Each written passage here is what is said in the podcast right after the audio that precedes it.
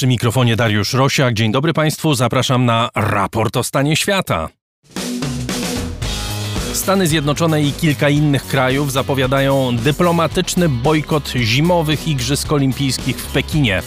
Parlamentarzyści krajów bałtyckich z wizytą na Tajwanie. Chiny grożą bojkotującym olimpiadę poważnymi konsekwencjami i rozpoczynają kampanię propagandową przeciwko Litwie. Co wynika z tego starcia dyplomatycznego? Jakie będą jego skutki? Birmańska liderka Aung San Suu Kyi skazana na dwa lata więzienia w pierwszym procesie, a to dopiero początek jej sądowych kłopotów. Dlaczego armii rządzącej krajem tak bardzo zależy na odsunięciu jej od polityki? W Nowej Kaledonii referendum niepodległościowe, trzecie w ciągu ostatnich trzech lat. Dlaczego nie tylko Francja może się bać oderwania tej wyspy od metropolii? Czy da się sprywatyzować wojnę? Zapewne tak, ale łatwiej stworzyć prywatną armię, która wykona wszystko to, czego państwu nie wypada. Porozmawiamy z autorem książki na ten temat. Słonie bardzo pięknie wyglądają na zdjęciach z safari, to wie każdy, kto je widział na własne oczy. Tanzańscy rolnicy mogą mieć inne zdanie na temat pożytku płynącego z obecności słoni na polach. Opowiemy także o twarzach polityków i nie chodzi o 50 twarzy Greya. I zapowiemy wspaniałą płytę kabaretu starszych panów, a nawet jeszcze starszych panów, której patronuje raport o stanie świata. To wszystko w raporcie o stanie świata 11 grudnia 2021 roku. Raport o stanie świata to program, który istnieje dzięki finansowemu wsparciu słuchaczy. Za wszystkie wpłaty serdecznie Państwu dziękuję, bo to dzięki nim raport może powstawać. Dzięki nim nie publikujemy w programie reklam, nie lokujemy płatnych treści redakcyjnych, nie zajmujemy się sprzedawaniem czegokolwiek, tylko koncentrujemy się na opowiadaniu o świecie przy pomocy dźwięków. I tak zostanie.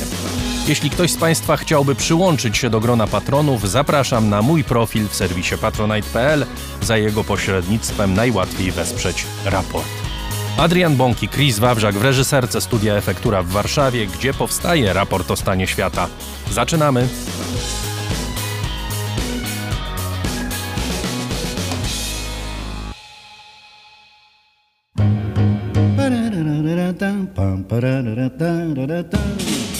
Piosenka jest dobra na wszystko. Piosenka na drogę za śliską Piosenka na stopę za niską. Piosenka podniesie ci ją. Pararara. Piosenka to sposób z refrenkiem Na inną nieładną piosenkę Na ładną, niewinną panienkę. Piosenka to są dla chanson Piosenka to jest klinek Na splinek Na brzydki bliźniego uczynek Na braczek rzucony na rynek na taki, jakiś nie taki ten byt. Piosenka pomoże na wiele. Na co dzień jak na niedzielę. Na to, żebyś ty patrzał weselej. Piosenka kancona weselit.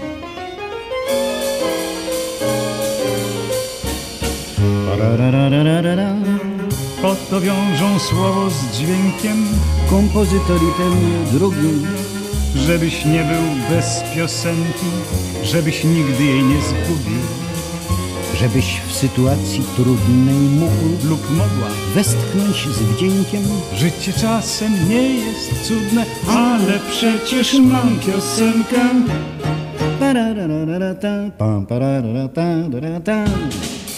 Piosenka jest dobra na wszystko.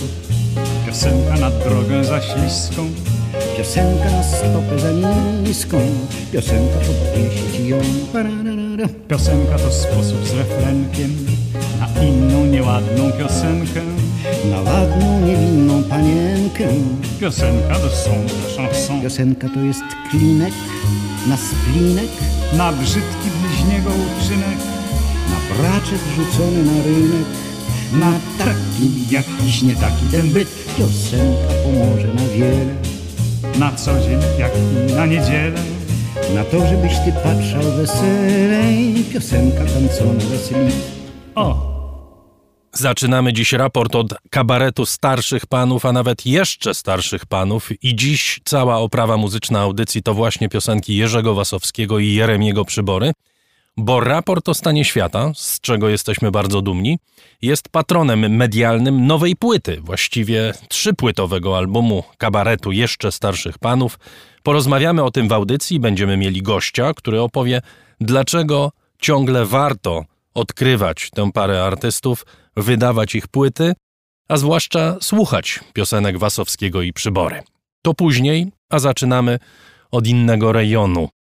Stany Zjednoczone, Kanada, Australia i Wielka Brytania zapowiedziały bojkot dyplomatyczny zimowych Igrzysk Olimpijskich w Pekinie. Chiny odpowiadają, że te państwa zapłacą cenę za swoje błędy. O co chodzi Chinom, nie bardzo wiadomo. O co chodzi państwom zapowiadającym bojkot, wiadomo. To jest, jak mówią, protest przeciwko łamaniu praw człowieka przez Chiny, między innymi prześladowaniom Ujgurów w rejonie Xinjiang. Francja, gospodarz kolejnych igrzysk, nie przyłączy się do bojkotu, podobnie Włochy. Czy to w ogóle dotyka Chiny? Jaki jest stan relacji tego kraju nie tylko z państwami Zachodu, ale również Europy Środkowej, Litwą, Łotwą czy Estonią, której parlamentarzyści niedawno odwiedzili Tajwan? By porozmawiać o tych sprawach i jeszcze innych, zaprosiłem profesora Bogdana Guralczyka z Centrum Europejskiego Uniwersytetu Warszawskiego, autora niedawno wydanej książki Nowy Długi Marsz Chiny ery Xi Jinpinga. Witam pana, dzień dobry. Dzień dobry, witam. Zacznijmy od tego bojkotu. Niespecjalnie dramatyczna decyzja, chyba czysto formalna i bardzo ostra reakcja Chin. Przykłada pan jakąś szczególną wagę do tej wymiany? Tak, przykładam, dlatego że ten obecny przywódca chiński, on jest od listopada 2012 roku yy, przywódcą i to już jednoosobowym. Niedawno władze chińskie to zaklepały, mimo że w przyszłym roku jesienią w 2022 będzie 20 zjazd Komunistycznej Partii Chin. Nie będzie on, wszystko wskazuje na to, przypominał słynnego kiedyś, jeśli już o kabarecie starszych panów mówimy, słynnego kiedyś 20 zjazdu KPZR i to, co zrobił Chruszczow ze Stalinem. Ten 20 zjazd KPH w przyszłym roku zatwierdzi że jednoosobowe rządy Xi Jinpinga na jeszcze jedną kadencję, a może na dożywocie. I teraz dlaczego ten Xi Jinping jest w tym kontekście ważny? Ano dlatego, że on przedstawił bardzo wyraźny swój plan gry, e, swoją wizję Chin, e, która, na którą składa się tak naprawdę trzy podstawowe cele. Pierwszy już został e, zakończony, osiągnięty. 1 lipca bieżącego roku Komunistyczna Partia Chin miała 100 lat i do tej pory Chiny miały osiągnąć nowy status oni nazywają to Xiaokan Shehui, społeczeństwo umiarkowanego dobrobytu, a tak naprawdę tłumacząc na nasz, e, to jest po prostu nowy model rozwojowy, zamiast poprzedniej ekspansji, eksportu, globalizacji, siłą napędową teraz chińskiego mechanizmu gospodarczego ma być silna klasa średnia i kwitnący rynek wewnętrzny. To się wydaje, jakby była lekcja odrobiona z obecnej pandemii, ale tak naprawdę oni planowali to już wcześniej. A równocześnie e, do 1 lipca tego roku e, Chiny e, ogłosiły, że całkowicie wyeliminowały skrajną biedę, czyli dochody poniżej 2 dolary amerykańskie na dobę. I to jest pierwszy cel. Drugi cel to jest ten docelowy, główny, i on się wiąże z tym, o, o co pan redaktor pyta, mianowicie do 2049 roku na stulecie Chińskiej Republiki Ludowej Chiny mają być znowu, jak kiedyś w dawnych czasach, kwitnącą cywilizacją, tylko o socjalistycznym charakterze. Ma być renesans Chin i do niego się zmierza. Z tym, że nie będzie żadnego renesansu, to jest więcej niż oczywiste, jeśli po obu stronach cieśniny tajwańskiej są dwa organizmy z Chinami w nazwie. Z jednej strony HRL, Chiny komunistyczne, lądowe czy kontynentalne, a z drugiej Republika Chińska na Tajwanie, która jest nawet konstytucyjnym przedłużeniem rządów kiedyś Chiang Kai-sheka, które były na kontynencie do 1949 roku. I wreszcie trzeci, ostatni cel. Xi Jinping jest urodzony w 1953 roku, więc prawdopodobnie do 2049 mm, bez wspierania specjalnego raczej ze względów biologicznych nie dotrwa, ale może dotrwać do trzeciego celu, że do 2035 roku ma być, Chiny mają być społeczeństwem innowacyjnym, czyli już e, są wyzwaniem dla Zachodu, szczególnie Stanów Zjednoczonych, gospodarczym i handlowym, a chcą być i coraz bardziej ostrzą sobie zęby wyzwaniem technologicznym. No i to jest ten kontekst, dlaczego dla Chin to, że się próbuje im wizerunek popsuć, jest tak ważne. Dobrze, panie profesorze, ja rozumiem, że kiedy mówił pan o tym drugim celu, w którego centrum stoi Tajwan, to jest oczywiste, dlaczego Chiny reagują w ten sposób na otwarcie przez Litwę na przykład przedstawicielstwa Tajwanu w Wilnie. Ale wracam do tego pierwszego pytania. Czym są dla Chin te igrzyska i dlaczego taką zadrą albo kością w gardle stanęło im to, że te pięć krajów, które na razie ogłosiły bojkot, właśnie go ogłosiły? Zadrą stanęło im przede wszystkim decyzja Litwy, ale też kilku krajów, e, no, państwa bałtyckie pan redaktor już wymienił, ale e, tuż przed naszą rozmową e, na Tajwanie była delegacja Słowacji. Od ponad roku mamy już zatargi na linii Pekin-Praga czeska, bo czeski szef parlamentu czy senatu raczej w lecie ubiegłego roku też był na Tajwanie. Jednym słowem, sypie się Chińczykom strategia 16 plus 1, e, wymyślona przez nich i tu w Warszawie w 2012 roku ogłoszona. Niektóre państwa uznały, że racje e, natury bezpieczeństwa są o wiele większe niż racje natury gospodarczej. Chiny zaproponowały wielki nowy jedwabny szlak i lądowy, i morski zresztą, ale Litwa uznała, że w obecnym świecie, który się coraz bardziej polaryzuje i robi dwubiegunowy, jednym biegunem są oczywiście Stany Zjednoczone, dotychczasowy hegemon, a drugim Chiny wyrastające na pretendenta. Litwa uznała, że lepiej stać po stronie Stanów Zjednoczonych.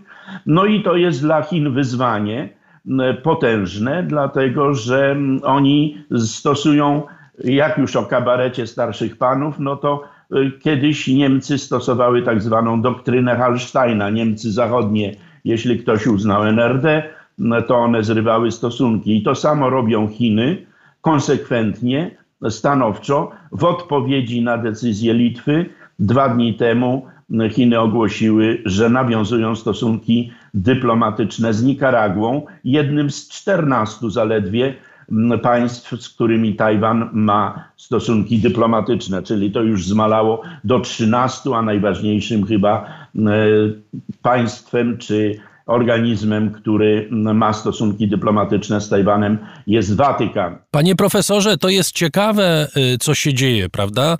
Proszę powiedzieć, dlaczego Europa Środkowa, dlaczego takie państwa jak Słowacja, jak Litwa, jak Czechy, jak Estonia, jak Łotwa, dlaczego one akurat stanęły nagle w centrum tego kontestowania prawa Chin do y, Tajwanu? Dlaczego akurat te państwa, nawiasem mówiąc, chyba Polska jeszcze do tej grupy się nie przyłączyła? No, nie przyłączyła się i sądzę, że się nie przyłączy E, to jest prosta odpowiedź dosyć, e, bo interesy tych państw, szczególnie bałtyckich, ale nawet Słowacji, e, są na Zachodzie, szczególnie również bezpieczeństwa w kontekście Białorusi, Ukrainy, tego co się dzieje. Uznano, że to jest dużo ważniejsze. Natomiast duże państwa europejskie, czytaj Francja, jeszcze nie mamy decyzji Niemiec, ale jestem przekonany, że one też Igrzysk Olimpijskich nie bojkotują nawet dyplomatycznie, ale najciekawsze, i to już jest ważne bardzo dla Polski, jest to, co Niemcy zrobią z Huawei, ponieważ ta firma jest bardzo mocno ulokowana w Polsce, widzimy to, czujemy, ale również w Niemczech. No i sądzę, że nowa koalicja niemiecka, która właśnie wchodzi w grę, e, będzie miała z tym pewien kłopot, dlatego że Niemcy mają, podobnie jak Francuzi, którzy już decyzję ogłosili, e, mają wiele do stracenia. Innymi słowy, e, liczą się tutaj bardziej kalkulacje gospodarcze, jeśli chodzi o duże państwa. Polska trochę się wozi, no wiemy, że mamy problemy z naszą dyplomacją teraz, ale myślę, że na ten temat nie będziemy rozmawiali. Dlaczego? Właśnie porozmawiajmy o tym, panie profesorze, przynajmniej moment, bo to jest tak. Polska y, ma kłopoty, jak wiemy, w różnych dziedzinach dyplomatycznych, ma kłopot z Unią Europejską. Lekko ujmując. Prawda? Stosując pewne niedomówienie. Nie najlepsze są stosunki również ze Stanami Zjednoczonymi. Czy to nie jest tak, że na to stanie w rozkroku będą mogły sobie pozwolić Niemcy, a takie kraje jak Polska będą musiały opowiedzieć się, po której stronie w wojnie handlowej, która się toczy między Chinami a Stanami Zjednoczonymi stajemy? Panie redaktorze i szanowni słuchacze, my mamy trzy wojny nakładające się na siebie i nie mamy tego świadomości. To znaczy, już w pandemię wchodziliśmy w wojnie handlowej. Oczywiście między Stanami Zjednoczonymi a Chinami, ale tak naprawdę pamiętamy, co Donald Trump wyrabiał i co mówił, e, jeśli chodzi o niemieckie samochody, że nie chce widzieć Amerykanów, żeby nim jeździli a nawet zdarzyło mu się, że pani Merkel, kanclerz Merkel ręki nie podał. Czyli nie było to tylko wymierzone w Chiny. No to się nieco uspokoiło, ale wojna handlowa i celna trwa do dziś i e, nie widać, żeby zmierzała ku końcowi. Natomiast w trakcie pandemii, chociaż jesteśmy skazani na własne lokum, często jak i nasza rozmowa prowadzimy e, wywiady czy rozmowy e, online. Tymczasem e, dwie wojny dalsze wybuchły i obie dosyć łatwo mi będzie wyjaśnić polskiemu słuchaczowi. Pierwsza to jest wojna medialna i ideologiczna.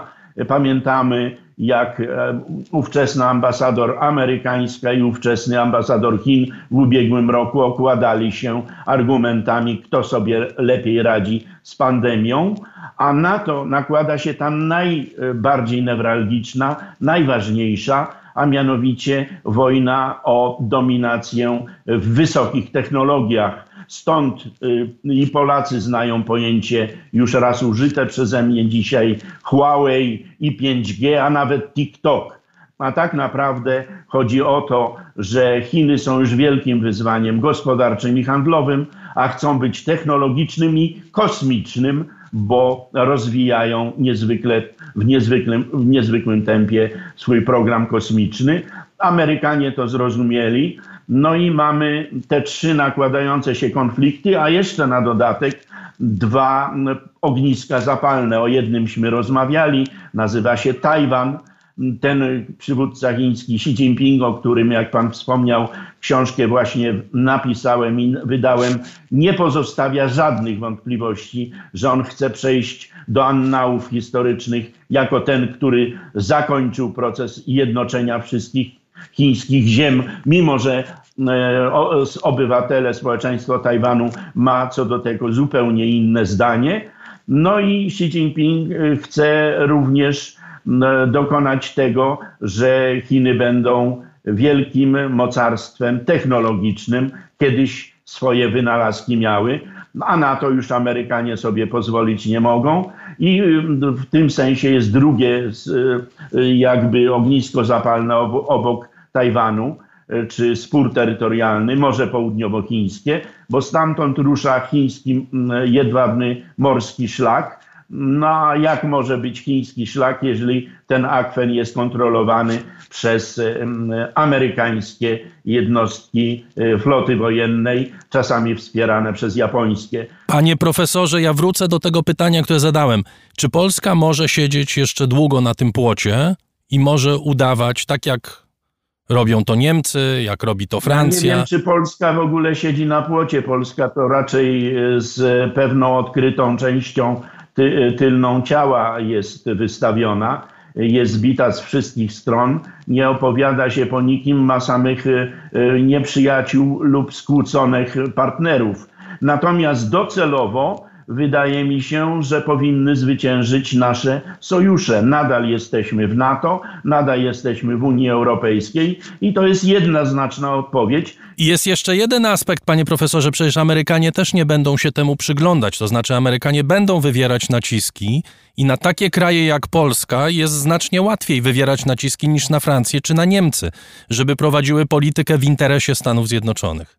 Dokładnie tak i one to już robią a nie tylko, że to jest w czasie przyszłym, to już się e, odczuwa i myślę, że będzie narastało. E, z tym, że kluczowe będzie i to jest rada również dla naszych polskich władz, jeśli one w ogóle kogokolwiek słuchają z ekspertów, że trzeba się przyglądać, co z, w relacjach z Chinami i co w relacjach e, ze Stanami Zjednoczonymi zrobią te nasz, teraz Niemcy to nie jest obojętna odpowiedź dla nas, dlatego że jesteśmy gospodarką zależną. 30% naszego handlu to same Niemcy, y, inwestycje podobnie, y, chociaż te są bardziej zdywersyfikowane.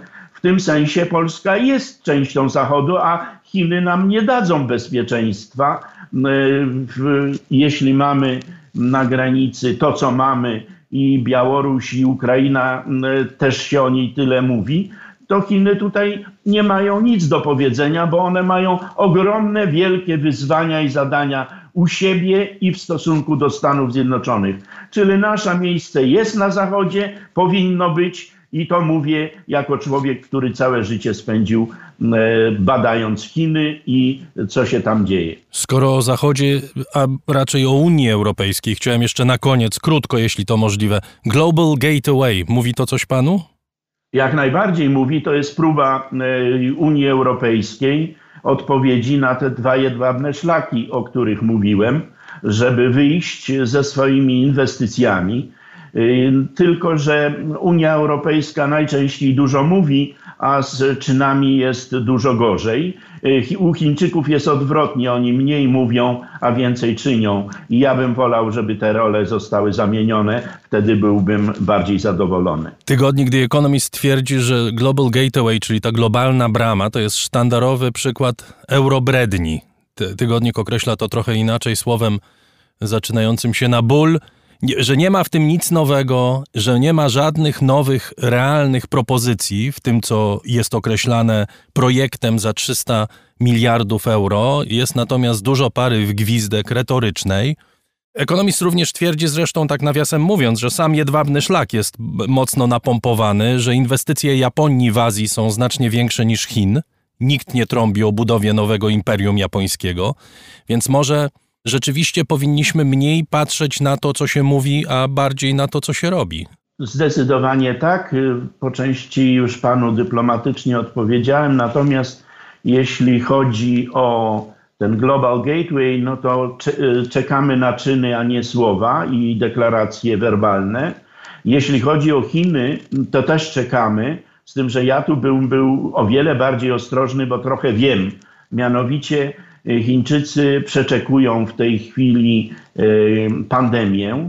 Ten kraj jest zamknięty. Proszę sobie wyobrazić, że on ma tylko niespełna 8 tysięcy ofiar śmiertelnych COVID-u. E, w świetle tego, co się u nas i w naszym regionie i w Unii Europejskiej dzieje, to jest szokujące i to jest jeden, jeszcze jeden element do, do rozważań, gdzie ten świat zmierza ale ja wiem, że Chińczycy szykują jakby nowe rozdanie e, tego jedwabnego szlaku i już mówią o jedwabnym szlaku cyfrowym, a może zdrowotnym, czyli już to nie będą wielkie inwestycje infrastrukturalne, jakieś szybkie koleje, tunele czy mosty, tylko mogą wyjść zupełnie czymś innym i znowu nas zaskoczyć. Uprzedzam, że to jest bardzo możliwe i Chińczycy wbrew pozorom e, raczej się do deklaracji nie ograniczają. Natomiast ciekawostka jest taka, że jednym z krajów wyszehradzkich, które poszedł bardzo daleko na otwarcie na wschód, w tym e, współpracę z Chinami, jest oczywiście Viktor Orban i Węgry. I tam największym inwestorem e, w ostatnich dwóch latach, proszę sobie wyobrazić, jest Korea Południowa, potem są Chiny, potem Japonia, potem Indie, a dopiero później przychodzą e, inwestorzy z zachodu. Więc zaczynają się tu bardzo ciekawe rzeczy dziać nawet w naszym regionie. Bardzo dziękuję. Profesor Bogdan Guralczyk z Centrum Europejskiego Uniwersytetu Warszawskiego, autor niedawno wydanej książki pod tytułem Nowy Długi Marsz Chiny ery Xi Jinpinga. Bardzo dziękuję, panie profesorze. Ja też dziękuję i do usłyszenia.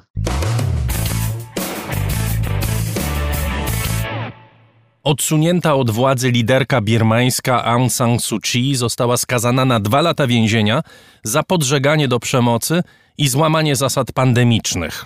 Początkowo ogłoszono wyrok czterech lat więzienia, ale lider hunty rządzącej Birmą, zwaną też Mianmą, ograniczył go do dwóch lat. Wojsko przejęło władzę w lutym, twierdząc, że wybory, które odbyły się pod koniec ubiegłego roku, zostały sfałszowane, co stoi w sprzeczności z opiniami niezależnych obserwatorów, którzy uważają, że przebiegły one w zasadzie prawidłowo. Pani Aung San Suu Kyi trafiła do aresztu po lutowym zamachu. Nie wiadomo też, czy po wydaniu tego wyroku trafi do normalnego więzienia, jeśli tak to można nazwać. Jest z nami dr Michał Lubina z Instytutu Bliskiego i Dalekiego Wschodu Uniwersytetu Jagiellońskiego. Dzień dobry panu. Dzień dobry. To był pierwszy z procesów pani Aung San Suu Kyi w tej serii, której należy się spodziewać. Wyrok stosunkowo łagodny, dwa lata, czyli też można się spodziewać, że junta nie wytoczyła jeszcze największych dział, jak rozumiem. No tak, dopiero się rozkręcają. To przed, najlepsze przed nami. Natomiast y, kiedy będą kolejne wy, wyroki, kiedy będą e, kolejne decyzje, no to myślę, że będzie zależało od sytuacji politycznej. To jest taka, taki rodzaj balona próbnego.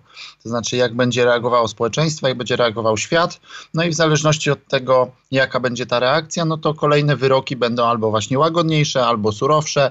E, no jakby jest pełna kontrola armii nad, nad sądownictwem, więc e, nie mamy co nawet udawać, że ta jest jakaś niezależność, tak? To moglibyśmy sobie tak pożartować, tak, ale, ale, to, ale to jest oczywiste, że wszystko sterują generałowie, a do tego robią to z tą charakterystyczną dla siebie, takim charakterystycznym dla siebie stylem, e, który jest no, taką birmańską odmianą, a mogli zabić czy a mógł zabić, tak? bo to w tym wypadku jest jeden e, szef e, hunty Min Online, mm, a mianowicie no, sąd skazuje na 4 lata, po czym generał ułaskawia za dwa. Tak? To jest jakby to takie całkowicie w twarz pokazanie, że on wszystkim steruje i że wszystko zależy od jego woli. No i to jest oczywiście nie jest pierwszy raz, dlatego że to też nie są pierwsze procesy Suci.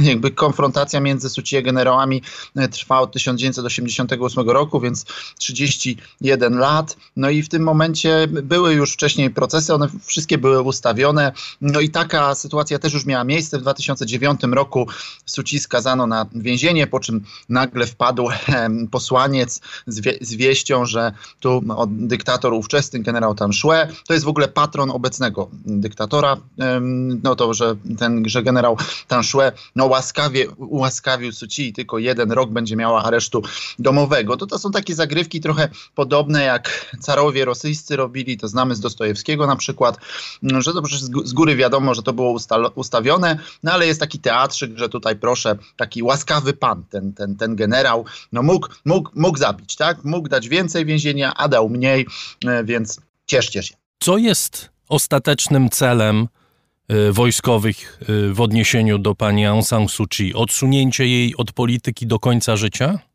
Tak, dokładnie tak. Kropka. Natomiast jednocześnie jakby rozgrywka jest taka, żeby to miało jak najmniejsze koszty dla samych generałów. Bo chodzi po prostu o to, że to, że oni ją chcą usunąć, to jest jasne. Oni ją zawsze chcieli usunąć. Nic nowego. To, no, oni ją chcieli usunąć od momencie, momencie, kiedy ona się pojawiła w tym 88 roku, mm, ale ona się nie dawała usunąć. Nigdy nie, była, nie, nigdy nie byli w stanie jej zmarginalizować. Nigdy nie byli w stanie jej wyeliminować politycznie, no ale dalej próbują. To jest pewna godna podziwu konsekwencja, mm, która się zasadniczo wiąże z wieloma czynnikami, ale w tym wypadku chyba na pierwsze miejsce wychodzi nienawiść osobista między generałem Min Online'em a, mm, a Suci. Natomiast y, też chodzi o to, żeby to miało jak najmniejsze koszty międzynarodowe i wewnętrzne dla, dla generałów, żeby to po prostu to, to odsuwanie jej, to, to więzienie jej, czy w areszcie domowym, czy w więzieniu. Ja, ja stawiam osobiście na areszt domowy, no ale, ale to są didaskalia, bo chodzi o to, żeby po prostu ją odciąć. No więc, żeby to miało jak najmniejsze koszty polityczne. Mówi pan o tym, że między tymi dwoma protagonistami, czyli między panią Aung San Suu Kyi a dyktatorem, czy raczej może od strony dyktatora, panuje ogromna nienawiść, ale rozumiem, że nie to jest jednak głównym motorem działań wojskowych. Dlaczego ona jest tak groźna dla armii rządzącej krajem? Bo ona reprezentuje coś, co kiedyś nazwano w birmanistyce, w studiach nad Birmą, alternatywnym ośrodkiem władzy. W sensie bardziej symbolicznym niż realnym, dlatego że ona przez wiele lat żadnej władzy nie miała. Natomiast ona jest alternatywą dla wojska. I to dlatego jest takie to groźne dla, dla armii, ponieważ ta armia w Birmie zjadła państwo. Od momencie, kiedy dokonała drugiego zamachu stanu w 1962 roku, to stopniowo zaczęła pożerać to państwo i w efekcie obecnie w Birmie mamy, czy właściwie przed, może jeszcze tak, przed e, dojściem do władzy Suci, czyli przed 2016 rokiem, no, Birma była de facto, de facto współczesnym odpowiednikiem XVIII-wiecznych Prus. O XVIII-wiecznych Prusach mówiono, że niektóre państwa mają armię, a w Prusach to armia ma państwo. No i to dokładnie tak było z Birmą. I nagle Suci dochodzi do władzy w sposób oczywiście koncesjonowany, bo tam ona się dogadywała z tymi generałami, ją dopuszczali, no ale jednak doszła do tej władzy i ona zaczęła ich stopniowo odsuwać od stanowisk, i ona pokazała, że może być inaczej. Może być inna polityka, że się tak wyrażę. No i, no i to jest dlatego tak niesamowicie groźne. Natomiast jeszcze do tego dochodzi ta nienawiść osobista, ona jest ważna, dlatego że birmańska polityka, jak zresztą polityka w bardzo wielu krajach azjatyckich, jest w sposób skrajnie spersonalizowana. I to wynika z tego, że bardzo wiele krajów regionu ich system społeczny, polityczny, on się de facto opiera na sieciach patronackich, takich piramidalnych sieciach patronackich, które się ciągną od, od stolicy po najdalsze części kraju. No i w tych sieciach patronackich są wszyscy. Więc w tym momencie, mm, ale one są właśnie oparte na jakby osobiście, personalnie na danej osobie, a nie na instytucjach, regułach i tak dalej.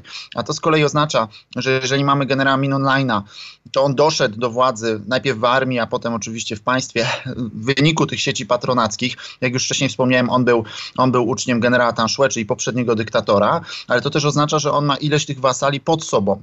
I teraz w momencie, kiedy on by odszedł, no to cały ten system się zawala. W tym momencie on nie jest w stanie bronić swoich wasali no i w tym momencie to jest wręcz niebezpieczne dla niego, dlatego że jeżeli on nie daje im protekcji, ale też nie daje im fruktów gospodarczych, możliwości zarabiania w sposób mniej lub bardziej legalny, no to oni się wtedy mogą od niego odwrócić. No i na tym to polega, że, że ten cała sieć patronacka, która była w tym państwie armijnym, która tak naprawdę była podwójna, bo była z jednej strony armijna, a z drugiej strony państwowa, no to w wyniku dojścia do władzy Suci została zaburzona, bo nagle się okazało, że Suci coraz więcej tych sieci odcina i tworzy swoje oczywiście. Mówi pan o spersonalizowaniu e, polityki w Birmie, bardzo ładnie pan to wyjaśnił.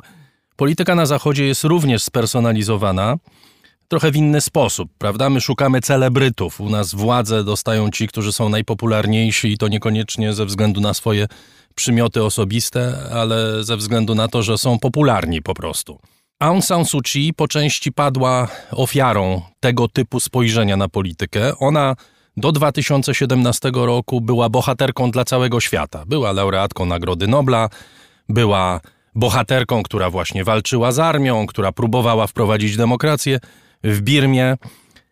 2017 y, rok, y, jej reakcja podczas wypędzenia Rohingjów i reakcja Zachodu na to, w jaki sposób wówczas pani Aung San Suu Kyi y, się zachowywała, była bardzo krytyczna. Czy pańskim zdaniem Zachód nie rozumie tej polityczki, nie rozumie na czym polega w ogóle jej rola w Birmie? Ogólnie tak, natomiast możemy oczywiście bardziej niuansować i pytać, kto na Zachodzie, dlatego że politycy na Zachodzie najważniejsi, e, e, tacy jak na przykład Boris Johnson, e, Mitch McConnell, to są osoby, które są osobistymi przyjaciółmi Suci i oni oczywiście rozumieją, o co w tym wszystkim chodzi i oni rozumieją, że Suci nie, nie mogła się inaczej zachować w kwestii Rohingya, jeżeli chciała przetrwać politycznie. No więc na poziomie elit politycznych zachodnich jest pewne zrozumienie wobec postawy Suci. Im więcej interesów interesów e, z Birmą i z samą Suci, tym to, to zrozumienie jest większe. Im mniej interesów, tym mniejsze. Dlatego na przykład e, państwa takie jak Niemcy, takie jak, e, jak właśnie jak, jak Anglia czy, czy Stany krytykowały mniej Suci za, za działania wobec Rohingjów, czy brak działania wobec Rohingjów Przypomnę, że to nie ona ich mordowała, ona im tylko nie pomagała, a z kolei takie państwa jak Francja, na przykład Kanada, y, no dużo bardziej krytykowały Suci, więc, więc tu, jest, y, tu jest jedna rzecz. Natomiast jeżeli chodzi o społeczeństwa zachodnie, a przede wszystkim media zachodnie, no to tutaj jeńców nie brali, to znaczy całkowicie obwinili Suci o to, co się zdarzyło, co się generalnie wiąże z logiką medialną, dlatego że no co to jest za news, jak generałowie mordują mniejszości w trzecim świecie, no to jest jakby norma, tak, natomiast niechlubna norma oczywiście, ale to nikogo szczególnie szczególnie nie interesuje.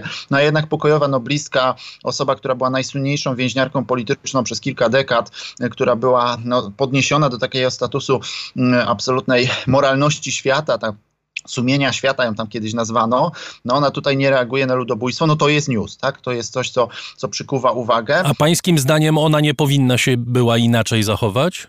Znaczy ona, gdyby ona się inaczej zachowała, to miałaby dużą szansę, że zostałaby obalona w zamachu stanu trzy lata wcześniej. Także ona kupiła czas sobie i Birmie. To jest oczywiście nierozłączne, bo, bo jej, jakby jej interes i interes kraju się, jest tutaj łączny, a przynajmniej ona tak to traktuje. To jest właśnie znowu ta personalizacja, że ona uważa, że ona ma misję i że tą misją jest y, przywrócenie Birmie wielkości, bogactwa, jakiegoś, y, jakiegoś statusu, który miała ta Birma, zanim wojsko doszło do władzy i ona jest jakby niezbędna do tego. No i to się nie da tego odłączyć, e, jej osoby. No a sytuacja była taka w, z Rohingjami, że, że przy ogólnej nienawiści społeczeństwa do tej grupy, mm, no to Suci stanęła przed wyborem, no albo albo, albo kraj, albo zagranica. No jeżeli poprze zagranicę, ujmie się za Rohingjami, a przypomnę, że mogło to być tylko poparcie moralne, dlatego że ona nie kontrolowała armii. To był jeden z tych elementów tego koncesjonowanego dojścia do władzy, że ona nie, nie miała kontroli nad armią, bo to armia dokonała tej zbrodni, nie pytając w ogóle Suci, w ogóle nie konsultując z nią tego. Ona, armia zaczęła w ogóle tą rozgrywkę kilka dni po tym, kiedy komisja na czele z Kofi Annanem, czyli byłym sekretarzem generalnym ONZ-u, kiedy ta komisja e, stworzyła taki raport, ogłosiła raport kompromisowy. Dzień później partyzanci zaatakowali armię, e, no armia im oddała i w efekcie 700 tysięcy ludzi wygnała do Bangladeszu. No i w efekcie cały ten kompromis, nad którym pracowała Suci, mm, no, poszedł, poszedł z dymem. Także w tym momencie mm, sytuacja była zero-jedynkowa, to znaczy społeczeństwo birmańskie traktowało te ataki partyzantów Rohingya jak miejscową wersję 9 września i nastrój w Birmie był taki, że po prostu to są terroryści, trzeba ich ukarać, zemścić się i tak dalej. No dokładnie tak samo jak w Stanach w 2001 roku.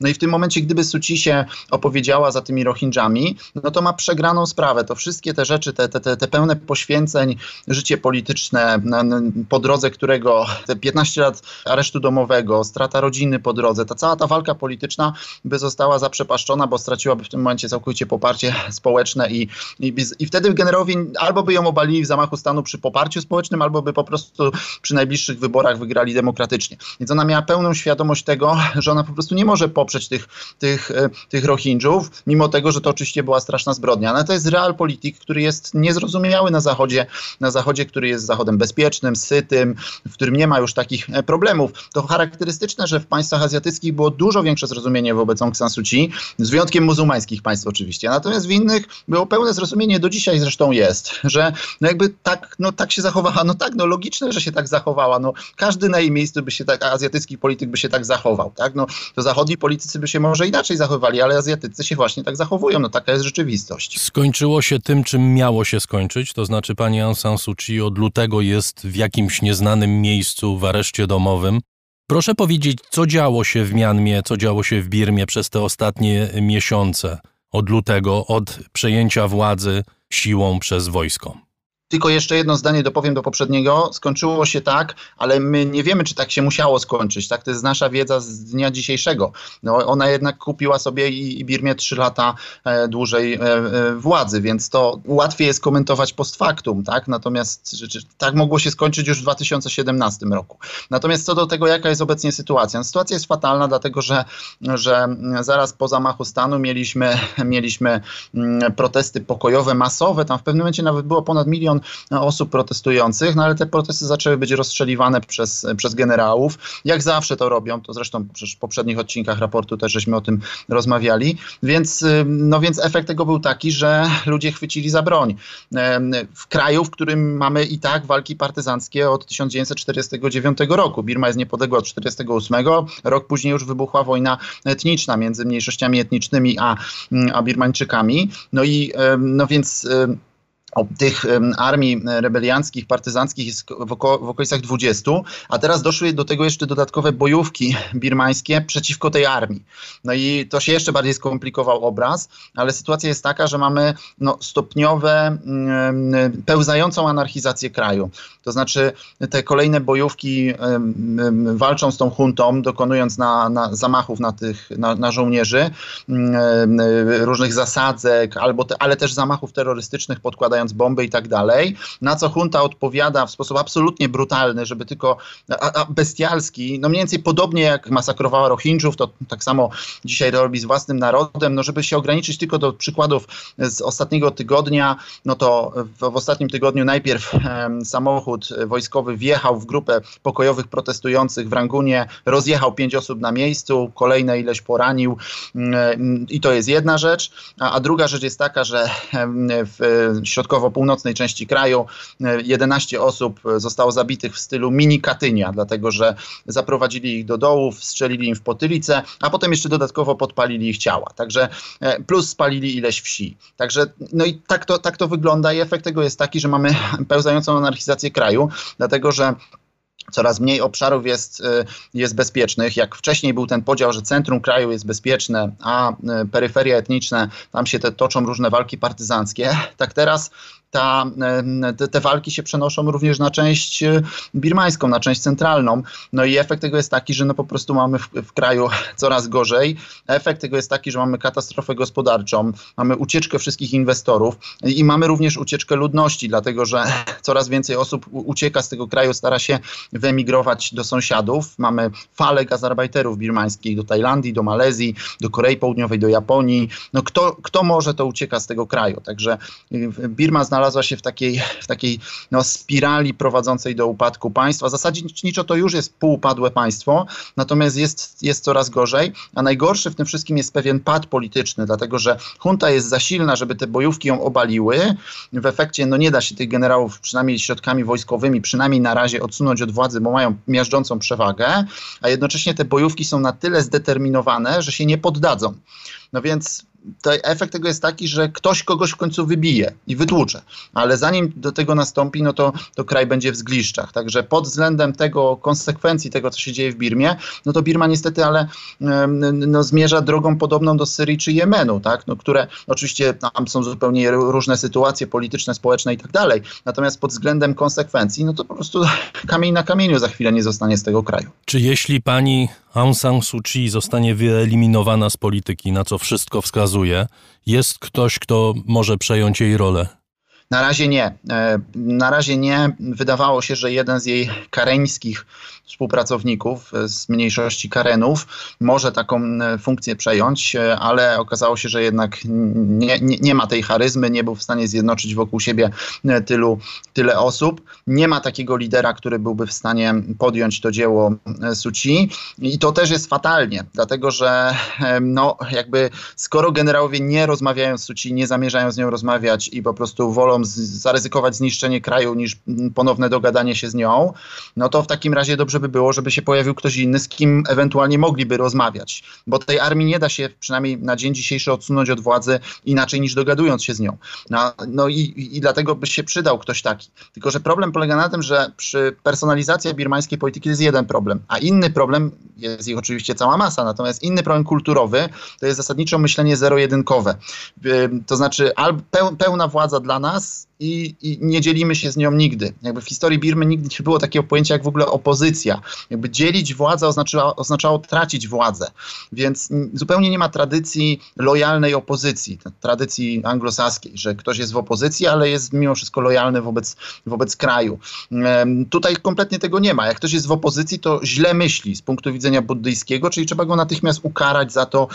No i, i to powoduje, że armia nie chce z nikim rozmawiać, bo armia uważa, że ona ma rację, a wszyscy powinni się słuchać i wtedy kraj będzie się rozwijał. Ale ludzie już mają, tak nienawidzą tej armii po kolejnych rzeczach, które ona zrobiła. To, to, to, już, jest, to już jest cała seria po prostu zbrodni, e, których ona dokonała, że oni po prostu nie chcą słuchać tej armii. Więc się zjednoczą wobec, pod każdym, kto da nadzieję na, na to, że tą armię się odsunie od władzy. Tylko problem polega na tym, że nikt porównywalny do Suci się nie pojawił. No, może się to zmieni. Stare chińskie powiedzenie głosi, że e, burzliwe czasy tworzą wielkich bohaterów. Także miejmy nadzieję, że, że ktoś się pojawi i podejmie to dzieło. Doktor Michał Lubina z Instytutu Bliskiego i Dalekiego Wschodu Uniwersytetu Jagiellońskiego był gościem raportu o stanie świata. Dziękuję panu bardzo. Dziękuję serdecznie. A teraz przenosimy się do Paryża na chwilę. Po marsowych polach czy po tę szosę. Idzie wesół Polak z własnym kabanosem. Jeszcze ranna rosa skrzy się w Tuileries A on kabanosa wyjął i goi Paris, Paris, Paris o kabanos. Paryż o kabanosie i szklance o desen Ach, kalkuluje to się tak tanio jak piękny sen. Paryż o kabanosie, gdy ześle ci go los. Nie zapomina go się Paris o kabanos. Nie zapomina go się Paris o kabanos. Mademoiselle, Attendez, regardez, s'il vous plaît. Ça, c'est les cabanos. Bessa ani hossa go nie martwi franka. Polak kabanosa w garści ma, nie w bankach. Niech tam dziewczę bose striptease robi im. Polak kabanosem się obejdzie swym. Paj, paj, paj o kabanos. Paryż o kabanosie i szklance odesen. Ach, kalkuluje to się tak tanio jak piękny sen. Paryż o kabanosie, gdy ześle ci go los. Nie zapomina go się Paris o kabanos. Nie zapomina go się Paris au cabanos. Mademoiselle, c'est la spécialité polonaise, les cabanos goûtent un petit peu, oui. Gdy już w szczęściu pieszym z rzadka schodząc w metro, kilometry przeszedł i zjadł szereg metrów, wraca choćby został jeszcze parę dni, bo od kabanosa już Polaka mdli. Paris, Paris, Paris o kabanos. Paryż o kabanosie i szklance o desen. Ach, kalkuluje to się tak tanio jak piękny sen. Paryż o kabanosie, gdy zesłał ci go los. Nie zapomina go się Paris o kabanos. Nie zapomina go się Pario Cabanos. Vive l'amitié franco-polonaise! Vive la France!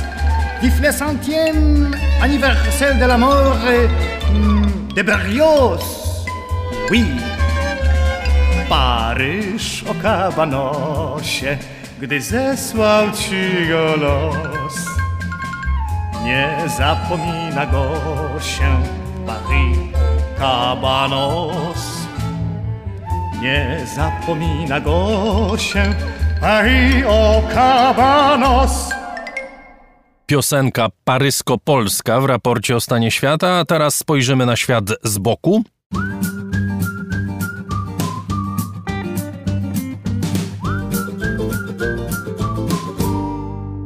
Dziś Grzegorz Dobiecki przyjrzy się twarzom polityków i wyczyta wszystko, co jest w nich do wyczytania.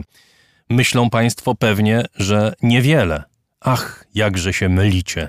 Na początek nawiązanie do innego wielkiego mistrza polskiej piosenki.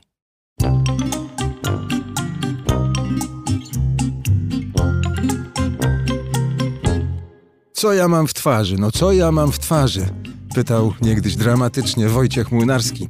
Odpowiadał, że cierpienie bezdenne z powodu niedobrych dziewczyn, zasadniczo wiosną.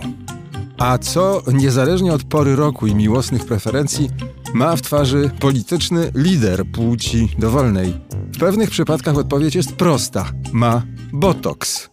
Lico jego w ten czas pulchne i gładkie, niczym ruski blin prosto z wrzątku. Chciałoby się przecież sięgnąć głębiej, pod chemię, pod maskę, znaleźć tam jakieś doznania, może i cechy charakteru, słowem wyraz twarzy, nie zaś minę czy grymas.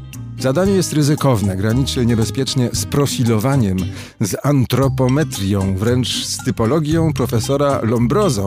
Ale o prosty opis pokusić się można. W końcu co się odbija w zwierciadle na gościńcu, każdy widzi. Twarz przywódcy często wyraża samozadowolenie, niejednokrotnie wręcz trwanie w nirwanie. Pan Pickwick był bardzo szczęśliwy, gdyż był to jego stan zwykły. Dickensowskiemu portretowi wiernie odpowiadał w czasie swojej prezydentury François Hollande. Od wzoru daleko nie odbiegają niektórzy liderzy z grupy wyszehradzkiej. Dziwnie się do niego zbliża Boris Johnson, gdy opowiadał śwince Pepie lub imituje dźwięk silnika Ferrari. Mina mu za to żednie, kiedy tłumaczy się z bankietów w lockdownie. Wiedząc już, że zostanie kanclerzem, szczęśliwością jął emanować Olaf Scholz, nie tylko z twarzy. Wcześniej chłodny ponurak był nazywany Scholzomatem. Podobne zmiany wyrazu twarzy są możliwe, gdyż oblicze przywódcy jest produktem, który podlega mechanicznej obróbce oraz prawom rynku. Nad politycznym makijażem pracują szarlatani od wizerunku. Jeśli trzeba, zmienią klientowi kolor oczu, żeby mu grał z błękitem koszuli. Nadadzą twarzy rysy Mefista albo dziewicy orleańskiej, rozdzielając rolę między kandydatów tej samej formacji. Patrz, Eric Zemmour i Marine Le Pen. Spin-doktorzy rzucą na rynek nowe oblicze polityka jak pęto kiełbasy wyborczej o zapachu lepszego jutra. Za smak odpowiedzialności nie biorą. Naturalnie lepiej, żeby fizjonomia nie wywoływała masarskich skojarzeń. Z kolei uroda czarusia typu Justin Trudeau albo modelki, choćby w fińskim wariancie Sanny Marin, łatwo się opatrzy. A znów przerost surowej wyrazistości grozi groteską, jak u Trumpa, jak u Łukaszenki. Te wszystkie gromy z oczu, nabreżniewione brwi, wargi zaciskane jak pięści, sardoniczne uśmiechy. Bardziej pożądane jest oblicze szczere i otwarte, znamionujące uczciwość oraz empatię. Ba, znajdź takie. Żaden wzorzec tu rzecz jasna nie istnieje. Pozory często mylą, przecież wyświetlają się pewne fotografie. Pani Gandhi, pan Mandela. Najlepiej zaś w ogóle, by przywódca miał niewyróżniającą się fizy z everymana, powiedzmy Wacław Havel, przeciętny, zwykły, swój, zarazem nie żaden portret pamięciowy. Są twarze, które opisać trudno, bo ich nie widać. Ta należąca do saudyjskiego następcy tronu ginie pod gutrą i gęstym zarostem. Tak nakazuje tradycja. Trudno się jednak oprzeć wrażeniu, że nie tylko ona, że książę ma dużo więcej do ukrycia. Zresztą monarchom nie patrzy się w oczy. Dworska etykieta nakazuje spuszczać wzrok przed koronowaną głową. Bywa też, że wzrok spływa na niższy poziom z innych powodów. Doświadczała tego chcąc nie chcąc, chyba jednak chcąc, była prezydent Chorwacji. Bliźniaczo do siebie podobni są wojskowi zamachowcy stanu. W ciemnych okularach czy bez, niezależnie od szerokości geograficznej i szerokości w barach, od koloru skóry i barwy politycznej, pod generalską czapką czy choćby pod beretem kapitana, tracą twarz. Pinochet z całym pocztem latynoskich caudillos, Jaruzelski, szef birmańskiej hunty, oficerowie z Gwinei, Mali i Sudanu wychodzili z różnych koszar, a wyrośli na synów tego samego pułku, na braci zakonu puczystów. Sposobów utraty twarzy jest oczywiście więcej. Wiedzą o tym politycy, którzy własne odbicie w lustrze witają zawołaniem zwykle dziarskim, chociaż nieraz czegoś smutnawym. Mordo ty moja.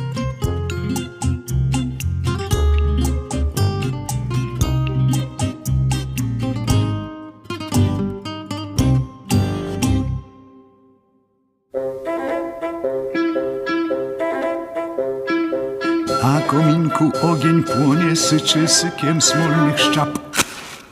Przy kominku grzeje dłonie odrażający drab. Dobry Boże, trap się trap, odrażający drap. Dłoń ogrzeje, dubeltówkę wezmę, wyjdę i buch, buch. Pozamieniam na gotówkę obywateli dwóch. Weźmie, wyjdzie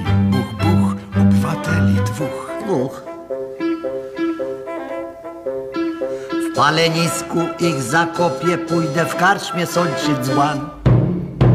Ułożyłeś sobie, chłopie, nie do przyjęcia plan.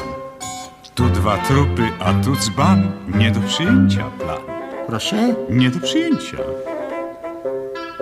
Jak wysącie dzban, to jeszcze rym karczmarza dzbanem w łeb. Karczmarzową zaś popieszcze łasą na pieszczotlep. Jego pustym dzbanem w łeb? A ją na pieszczotlep? A co? Ale zdradzi mnie kominek, bo mych ofiar duszę dwóch. Przez płonącą tam sośninę zasyczą pstotu. Sykną dusze ofiar dwóch. Pstotu, pstotu. Syku słyszy ten, co trzeba, co nadraba oko ma. Oj, oj, i za probatą nieba wykopie trupy dwa.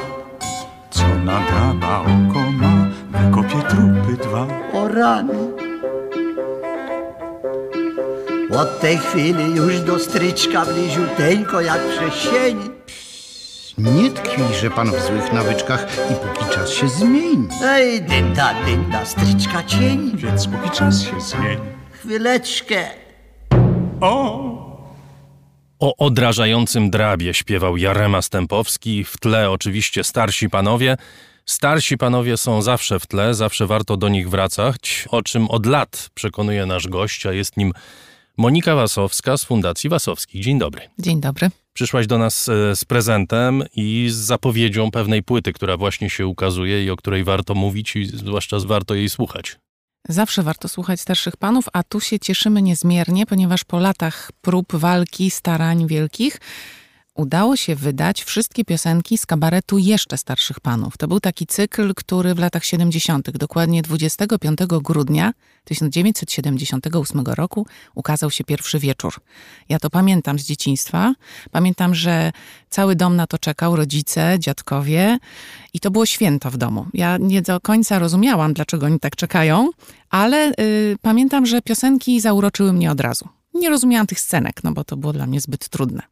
To są piosenki, które znamy z innych wykonań, prawda? Albo nawet z tych samych, ale wcześniejszych, z kabaretu starszych panów, czyli kilkanaście lat wcześniej. Ale jest też dużo nowych piosenek, dlatego że panowie y, zdecydowali się, aby powstały nowe, żeby to nie było takie dokładne skopiowanie wieczorów z kabaretu starszych panów. Super. Ale to nie wszystko, bo tam są też piosenki z takiego cudownego muzykału Gołoleć. To jest Mhm. mistrzostwo świata. Myślę, że jak Państwo usłyszą te piosenki, to zatęsknią, żeby zobaczyć ten musical. I jest taki plan, żeby w przyszłym roku wydać DVD z obrazem. Żeby nie było tylko pirackiej wersji w internecie, tylko żeby była elegancka na DVD. I tam jest również y, zestaw piosenek z programu telewizyjnego Będzie Weselej, gdzie w roli głównej wystąpił Jan, wtedy jeszcze nie Tadeusz, Stanisławski. Nie wiem, czy wiesz, ale raportu słuchają y, ludzie w różnym wieku, ale y, sporo młodych również. Jakbyśmy mieli powiedzieć, dlaczego w ogóle warto sięgać po piosenki kabaretu starszych panów? Dlaczego mamy słuchać piosenki sprzed y, 50, 60 czasem lat, która opowiada o kontekście kompletnie innym, kompletnie nieznanym, która opowiada o świecie, który odszedł, z, czasami może nawet lepiej, że odszedł, y, a czasami odnosi się do rzeczy, które są ponadczasowe. Co takiego jest w tych piosenkach, że warto je słuchać? Przede wszystkim to są standardy tego gatunku, dobrej piosenki, czyli standardy się nie starzeją. To już dlatego warto ich słuchać. One się właśnie tak nie do końca odnoszą do tamtego świata, bo to był świat abstrakcyjny stworzony przez Jeremiego Przyborę z muzyką Jerzego Wasowskiego. Czyli to jest coś, co się nie starzeje. Dlatego takie kabarety są lepsze, wydaje mi się, niż te odnoszące się do wydarzeń bieżących politycznych, bo rzeczywiście one potem już są nie do odczytania przez kolejne pokolenia. Poza tym to jest y, najlepsza jakość. To jest znakomity tekst, poetycki, pełen humoru, pełen finezji, pełen pięknego polskiego języka. Do tego mistrzowska muzyka, która to eksponuje, bo to tak powstawało zawsze piosenka, najpierw był tekst, potem muzyka, czyli ta muzyka po prostu, no, wszystko co trzeba wydobywa. No i do tego jeszcze wykonanie najlepsze, bo tu są najlepsi aktorzy i z tego pokolenia kabaretu starszych panów, czyli Barbara Kraftówna, Irena Kwiatkowska, dwaj Wiesławowie, Gołas Michnikowski, Edward Dziwoński, Jarema Stępowski, ale jest też młode pokolenie, które miało szansę, no wtedy bardzo młode, Marek Kondrat, Piotr Frączewski, Janusz Gajos nawet był, y, Joanna Szczepkowska przepięknie śpiewała, więc są też znakomici y, młodsi. Ewa Błaszczyk, za- zauważyłem. Ewa Błaszczyk, znakomicie, tak. Anna Chodakowska, no mnóstwo, naprawdę. Więc to jest po prostu wszystko, co powinno być, żeby y, utwór był idealny. I one są idealne. Dwóch mistrzów, genialny kompozytor, genialny poeta, wspaniali aktorzy. To jest powód, dla którego warto Tak. E, słuchać piosenek kabaretu jeszcze starszych panów. Z Goła- dumą, z tak. dumą ogłaszam, że raport Właśnie. o stanie świata jest się bardzo cieszymy. patronem medialnym tego W wydawnictwa. dobrym towarzystwie jest też Spoiler Master, który też słucha raportu, no i stacja Kutno, która promuje Jeremiego Przybora od lat. Bardzo się cieszymy i mamy dla Państwa, tak, mamy dla Państwa kilka egzemplarzy tego boksu, tego albumu trzypłytowego. Tak, tu jest 100 utworów, 72 wcześniej niepublikowane. A jakby ktoś chciał przyjść, to może. Na spotkanie promujące. Mogę powiedzieć? Możesz powiedzieć bardzo proszę. Premiera krakowska zrobiliśmy tak. Będzie 16 grudnia w czwartek o 16 w muzycznym kurancie. To jest przy rynku głównym, cudowna księgarnia. A premiera warszawska, taka gdzie też my będziemy i opowiemy i zaprezentujemy utwory, to będzie w klubie teraz już Babel przy Próżnej 3 19 grudnia o 16. Wszystko oczywiście jest w internecie na wasowscy.com. Ja tak zawiesiłem głos, bo myślałem, że ty chcesz powiedzieć o tym, co nas czeka 17 stycznia 2022 roku, ale Nie. to na to przyszedł Mm. właśnie teraz czas. Tak? O, to Tak. świetnie. Y, Nasz raport o książkach, który niestety nie doszedł do skutku i spotkanie y, z publicznością y, w listopadzie, które miało się odbyć. W grudniu. W grudniu miało się odbyć, przepraszam. W miało się urodziny odbyć Jeremiego Tak, w Premiery. urodziny Jeremiego Przybory 12 grudnia miało się odbyć i niestety nie mogliśmy go przeprowadzić. Przenosimy i informujemy Państwa, że o 17 stycznia w Promie Kultury Saska Kępa. na Saskiej Kępie na ulicy, przy ulicy Brukselskiej raport o książkach z udziałem publiczności się odbędzie. Literatura, piosenki, kabaretu starszych panów. tak. I to wszystko z publicznością, czyli z państwem. Wspólne przedsięwzięcie raportu Fundacji Wasowskich Promu Kultury. Dodam tylko, że rezerwacje zachowują ważność. Te rezerwacje, których Państwo dokonali, są całkowicie ważne. Będziemy to potwierdzać. Będziemy też informować na bieżąco o szczegółach tego wydarzenia. Przypominam, proszę do nas pisać na raportrosiaka.gmail.com kilka egzemplarzy tego wspaniałego albumu pod tytułem No i jak tu nie słuchać piosenek starszych panów na Państwa czekają. Bardzo proszę. Monika, Dziękuję bardzo. bardzo ci, bardzo ci dziękuję. Tak jak powiedziałem, e, dziękuję również bardzo za prezenty dla naszych słuchaczy i widzimy się 17 stycznia. O 19. A wcześniej zapraszam Państwa na spotkania, o których wspominała y, Monika, promujące płytę No i jak tu nie słuchać piosenek kabaretu starszych panów. Dziękuję. Dziękuję.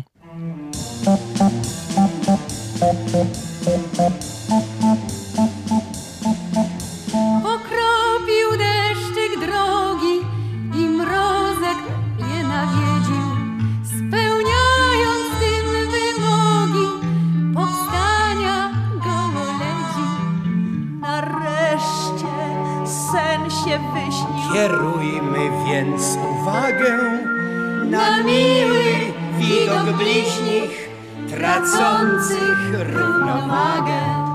Goleć na goleć, któż większą radość zna? Oj, nie da nam zramoleć, gołoleć lwergla. Oj, nie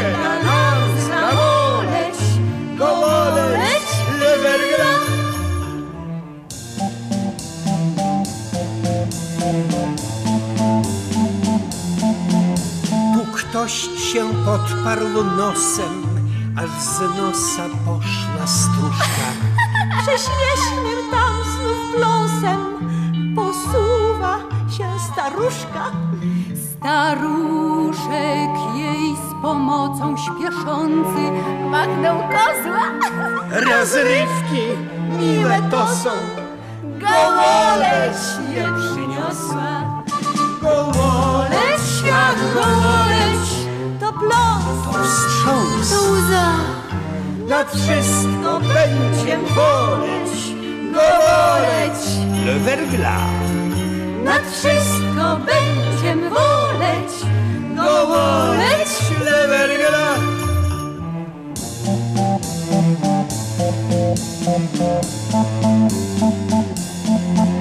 Największe co i nie dziw, do śmiechu powody, gdy się na gołoleci roztańczą samochody.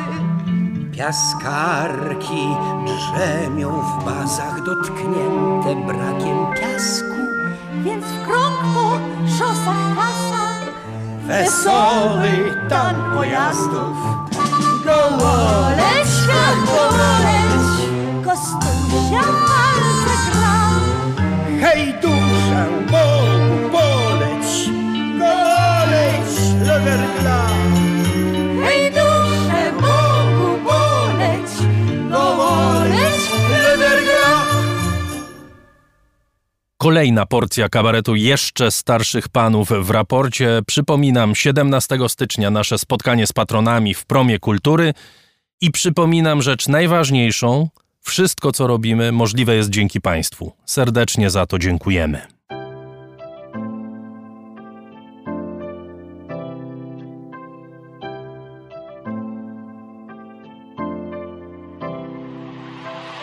Raport o stanie świata od marca ubiegłego roku rozwija się dzięki Państwa zaangażowaniu i szczodrości. To dzięki Wam możemy opowiadać o świecie przy pomocy dźwięków. Dzięki Wam ten program może być przygotowywany w profesjonalny sposób z zachowaniem najwyższej jakości, bo na nią zasługują słuchacze raportu o stanie świata. Z serca dziękujemy wszystkim Państwu za wpłaty. Wasza hojność jest dla nas ogromnym zobowiązaniem. Zbiórka na patronite.pl ciągle trwa. Zachęcam do udziału w niej. Najhojniejsi patroni raportu o stanie świata to Książki dostępne dla każdego za tyle, ile chcesz zapłacić. Bierz i czytaj. Aureus. Leasing, kredyt, ubezpieczenia, księgowość. Sprawdź nas na www.aureus.pl. Hotel Bania, Termal i Ski z pakietami świątecznymi i sylwestrowymi. Firma doradcza Crido. handyhand.pl Zapewnimy nadzór nad Twoją budową, sprawdzimy stan techniczny lokalu przed zakupem lub odbierzemy go od dewelopera. Kantory Kanga, sieć stacjonarnych kantorów kryptowalutowych w Twoim mieście.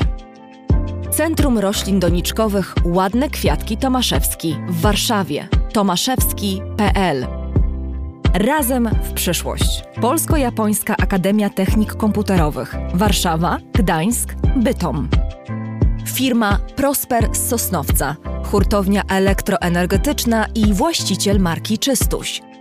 Firma Venterm z Niepołomic, generalny wykonawca instalacji sanitarnych i odnawialnych źródeł energii. Catering dietetyczny Lightbox, oferujący dietę pudełkową z wyborem potraw z różnych kuchni świata. Michał Małkiewicz. Firma Software Mill. Od zawsze zdalni. Programują dla całego świata. Dom wydawniczy Muza. Bo świat nie jest nam obojętny. Uber. Myślimy globalnie, działamy lokalnie. A także firma Ampio Smart Home. BIMV.pl. Kursy online dla inżynierów. CIO Net and Digital Excellence. Łączymy ludzi i idee. Grupa brokerska CRB. Ubezpieczenie należności dla Twojej firmy. Bezpłatne porównanie ofert www.grupacrb.pl. Mariusz Drużyński. Salony meblowe Faster z Ełku i Białego Stoku wspierają piękne wnętrza. Agata Fischer. Galmet. Polskie pompy ciepła. Marek Jerzewski. JMP. Z miłości do sportu, z najlepszych tkanin, w sercu Podhala szyjemy dla Was porządną odzież. Palarnia kawy La Cafo z Augustowa. LSB Data dedykowane aplikacje internetowe dla biznesu. Masz pomysł? Zrealizujemy go. lsbdata.com Gosia i Michał Kowalczewscy. Alan Meller. Aplikacja Moja Gazetka. Polska proekologiczna aplikacja zakupowa z gazetkami promocyjnymi i nie tylko. Moja Gazetka. Kupuj mądrze. Paweł Nowy Nowak. Wydawnictwo SQN. Więcej niż książka. www.wsqn.pl Drukarnia cyfrowa totem.com.pl. Dla nas książka zasługuje na najwyższą jakość. Fundacja Wasowskich, opiekująca się spuścizną Jerzego Wasowskiego i wydawca książek Grzegorza Wasowskiego. Szczegóły na wasowscy.com. Wayman oprogramowanie wspomagające firmy inżynieryjne w zarządzaniu projektami, stworzone przez polskich inżynierów dla sektora projektowego www.wayman Software. Dziękujemy bardzo. To dzięki Państwu mamy raport o stanie świata.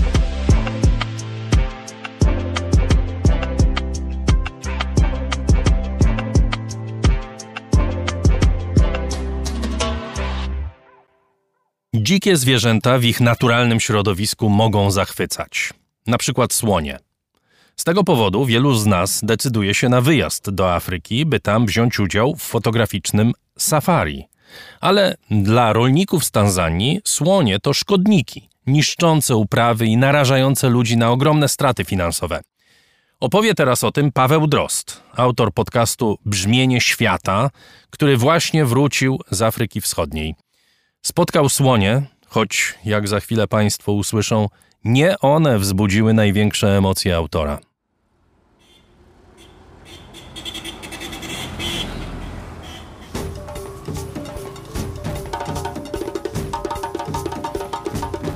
Tanzania jest jednym z najbardziej stabilnych państw Afryki. Od uzyskania niepodległości w 1964 roku kraj nie doświadczył żadnego poważniejszego kryzysu, który zachwiałby podstawami państwa. Naturalnie Tanzania ma swoje problemy, jak chociażby duże nierówności społeczne, ale gospodarka od dwóch dekad rośnie, podobnie jak populacja kraju.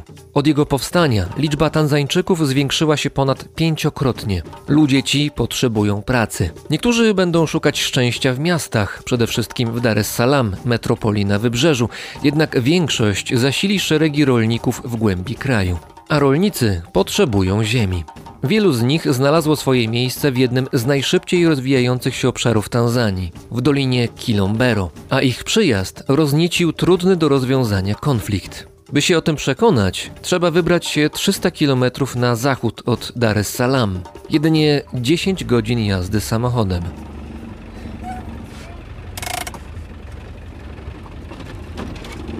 Jesteśmy na miejscu. Droga była wyboista, ale nie ma co się dziwić, bo jesteśmy na wsi. Jesteśmy we wsi Kaniędzia, na polu jednego z rolników. Za tymi krzakami, 15 metrów stąd, jest rzeka, która wyznacza granicę. Kiedy przekroczysz rzekę, jesteś już w Parku Narodowym. Moją przewodniczką jest Kim Lim, która pracuje w organizacji pozarządowej o nazwie STEP. STEP skupia się na badaniu słoni oraz ich wpływu na ludzi w południowej Tanzanii. Kilombero Valley has a good environment for agriculture. Dolina Kilombero ma dobre warunki dla rozwoju rolnictwa i większość mieszkających tu ludzi to właśnie rolnicy. Na tych polach rośnie wiele roślin uprawnych, ale dominują trzcina cukrowa i ryż. Dolina Kilombero jest otoczona z kilku stron przez obszary chronione. Tamte drzewa obok nas to już Park Narodowy Nyerere. Powstał w zeszłym roku i obecnie jest największym parkiem narodowym Tanzanii. A za nami, tamte góry, to już Górski Park Narodowy Udzungwa. A niedaleko jest jeszcze rezerwat Magombero. To tereny bogate w dzikie zwierzęta, w tym słonie. Od zawsze migrowały między tymi obszarami, które są oddalone od siebie o blisko 12 kilometrów.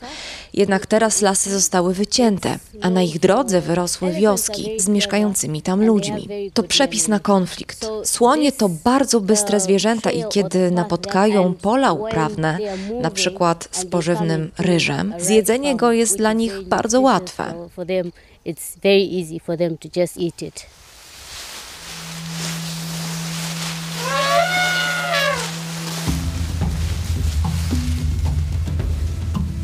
Tembo. To słowo dla rolników ma posmak grozy. Słonie.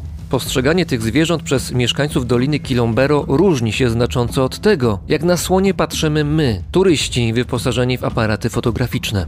U nas słonie budzą zachwyt, u rolników strach. Słonie są niebezpiecznymi zwierzętami, które mogą być dla ludzi realnym zagrożeniem. W Tanzanii w latach 2017-2019 słonie zabiły 70 osób. Zwykle był to efekt przypadkowego spotkania w lesie. Czasami w grę wchodziła też nieudana próba przegonienia słoni, które przyszły na tereny rolników.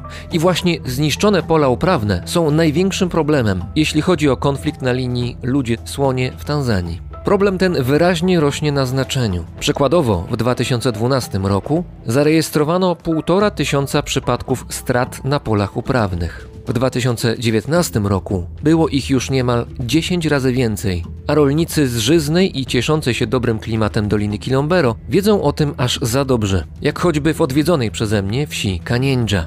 Zniszczone uprawy niejednokrotnie oznaczają dla rolników katastrofę ekonomiczną, która odbija się negatywnie na całych rodzinach. W takiej sytuacji, by związać koniec z końcem, dzieci często przerywają edukację w szkołach i pomagają rodzicom. Nie dziwi więc to, że gdy słonie przechodzą na pola, zwykle nocą, zdesperowani rolnicy próbują bronić swojej własności, o czym opowiada jeden z mieszkańców wsi Kaniędzia. Yani tembo alikuja kwenye alikuwa mpunga mkulima baada ya kuja mwenye mkulima alivyosikia ile taarifa. Właściciel pola, na który wszedł słoń, dowiedział się o tym od innych. Zaraz zawołał swojego przyjaciela i razem postanowili przegonić intruza. Próbowali wystraszyć go otwartym ogniem, ale słoń ich zaatakował. Rolnik przeżył, ale miał połamanych kilka żeber. Kwa sasa yule tembo wakati anarudi ndo akutana na yule mkulima, kwa hiyo kilichofanya pale ndo akamjeruhi. Rzucanie kamieniami, podpalonymi gałęziami oraz głośne krzyki to standardowe metody przeganiania słoni. Metody niebezpieczne i nieskuteczne. Słonie są wymagającym przeciwnikiem i siła tu nie pomoże. Mówi dr Trevor Jones, biolog i dyrektor wspomnianej już organizacji STEP. They're very intelligent animals. They have a, a large brain, even proportional to their body size. To bardzo inteligentne zwierzęta. Mają bardzo duży mózg, nawet jeśli wziąć pod uwagę wielkość ich ciała. Jednocześnie tworzą rozbudowane grupy społeczne, co pozwala porównywać ich inteligencję do naczelnych, nie wyłączając ludzi. Ich wzajemne kontakty są niezwykle rozbudowane, do tego stopnia, że znają i pamiętają bardzo wiele osobników poza swoim stadem na dużym obszarze. Wchodzą z nimi w interakcje, potrafią uczyć się od siebie różnych zachowań. Jeśli dajmy na to dany słoń wyspecjalizuje się w zjadaniu płodów rolnych na polach, przekazuje ten model zachowania innym słoniom, które wcześniej pozostawały w lesie. To wszystko wyraźnie świadczy o ich dużej inteligencji. Ale nie grają w szachy, I suppose. no, but they do things that we can't do. Nie, ale potrafią robić wiele rzeczy, których my nie jesteśmy w stanie zrobić. Na przykład mają niezwykłe zmysły. Są w stanie rejestrować wibracje przez kontakt z podłożem na dużym dystansie. Deszcz wyczuwają na wiele kilometrów i wtedy idą w jego kierunku. Mają wiele tajemniczych umiejętności, których my jesteśmy pozbawieni.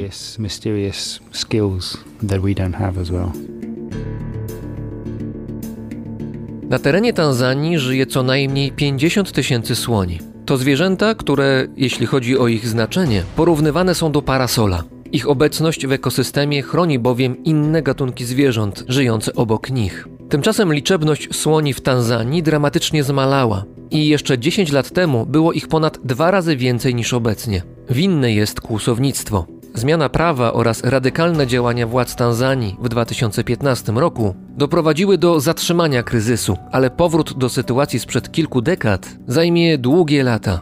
Mimo tego wśród rolników panuje powszechna opinia, że słoni jest coraz więcej i to dlatego związane z nimi problemy zdarzają się częściej. Prawda jest jednak inna. To nie słoni jest więcej, lecz ludzi. Dzietność plasuje Tanzanię w pierwszej dziesiątce tych krajów Afryki, których populacja rośnie najszybciej. Liczby mówią same za siebie. W 1963 roku Tanzańczyków było 11 milionów. Obecnie blisko 60 milionów, a za 20 lat Tanzania przekroczy 100 milionów obywateli. Kraj jest trzykrotnie większy od Polski, więc wydawać by się mogło, że wciąż jest miejsce dla wszystkich. Trzeba jednak pamiętać, że ponad 33% lądowego terytorium Tanzanii zajmują obszary chronione. Przy czym gospodarka Tanzanii opiera się głównie na rolnictwie. Rolnicy zdobywają nowe tereny pod uprawę, nie zawsze legalnie, i spychają dzikie zwierzęta z ich terytoriów. Tym samym bliskość i dostępność pól uprawnych stanowi dla zwierząt takich jak słonie coraz większą pokusę. W ten sposób konflikt z ludźmi jest nieunikniony. Władze Tanzanii oraz coraz częściej sami Tanzańczycy wiedzą, że dzikie zwierzęta są zarówno problemem, jak i szansą. Rocznie do Tanzanii przyjeżdża półtora miliona turystów, których celem jest safari w parkach narodowych. To znaczący dopływ pieniędzy. Przed pandemią turystyka generowała już 17% PKB Tanzanii. Czy wobec tego zderzenie potrzeb ludzi i słoni jest problemem nie do rozwiązania? Czy da się zrobić tak, by wilk był syty i słoń cały?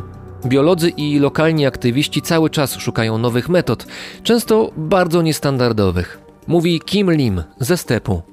In the beginning, step started off with uh, chili fences. Na początku nasza organizacja tworzyła na polach ogrodzenia z papryką chili. Konstrukcja była prosta. Lina, która tworzyła barierę, była nasączona olejem, a następnie obsypywano ją sproszkowanym chili. Słonie nie przepadają za ostrą papryką, szczególnie wtedy, gdy ta dostanie się do ich oczu, uszu lub do trąby. Ale to są bardzo sprytne zwierzęta. Potrafią przystosowywać się do nowych sytuacji. Podchodziły więc do bariery, obracały się i pokonywały ją, idąc do tyłu. Bardzo sprytne. Tak, innym problemem jest klimat. W Dolinie Kilombero podczas pory deszczowej pada bardzo mocno i woda wypłukiwała chili z ogrodzenia. Musieliśmy więc próbować innych rozwiązań.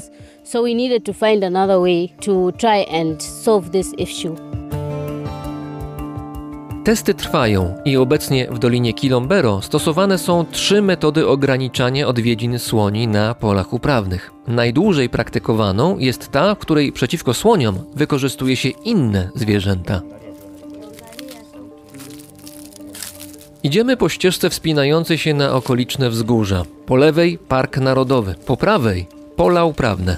Razem ze mną idzie William Gowie. Jest szefem jednej z lokalnych grup wioskowych, których zadaniem jest ochrona upraw. William to mężczyzna koło 60, z którego emanuje pewność siebie. Mimi naitwa William Gowie ni katibu wa kikundi cha Njokomoni. Na spotkanie William przygotował dwustronicowy referat napisany drobnym pismem, który właśnie czyta. Opisał w nim z detalami historię powstania prowadzonej przez niego społeczności oraz początek budowy specjalnego ogrodzenia. Ogrodzenie to de facto jest rodzajem długiego drutu rozpiętego na niskich palach. Co kilka metrów na drucie zawieszone są skrzynki. To ule, Zamieszkują je pszczoły afrykańskie. Gdy słoń próbuje przejść przez ogrodzenie, porusza ulami, co wywołuje nieprzyjazną reakcję u owadów. Kilkutonowe zwierzęta muszą wtedy salwować się ucieczką. Pszczoły afrykańskie cieszą się złą sławą. Postanowiłem sprawdzić na sobie, na ile opowieści na ich temat mają związek z rzeczywistością. Mam długie rękawice zakończone gumą, na sobie taki e, materiał, chyba bawełniany, ale dosyć gruby i ciężki, jednoczęściowy. I siatkę na sobie taką trochę wyglądam jak szermierz, albo może bardziej jak szpadzista.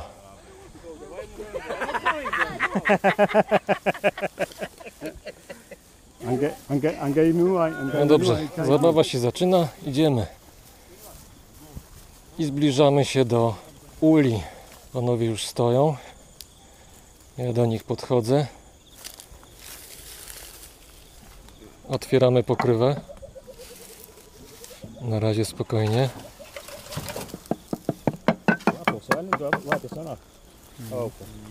Pszczoły afrykańskie należą do najbardziej agresywnych na świecie. To nie są pszczoły europejskie, które są dosyć łagodne i dosyć szybko odpuszczają przeciwnikowi albo osobie, która się do nich zbliża. Tak jak my teraz. Nie, pszczoły afrykańskie nie odpuszczają. Potrafią gonić przez wiele metrów przeciwnika albo słonia i nie patyczkują się.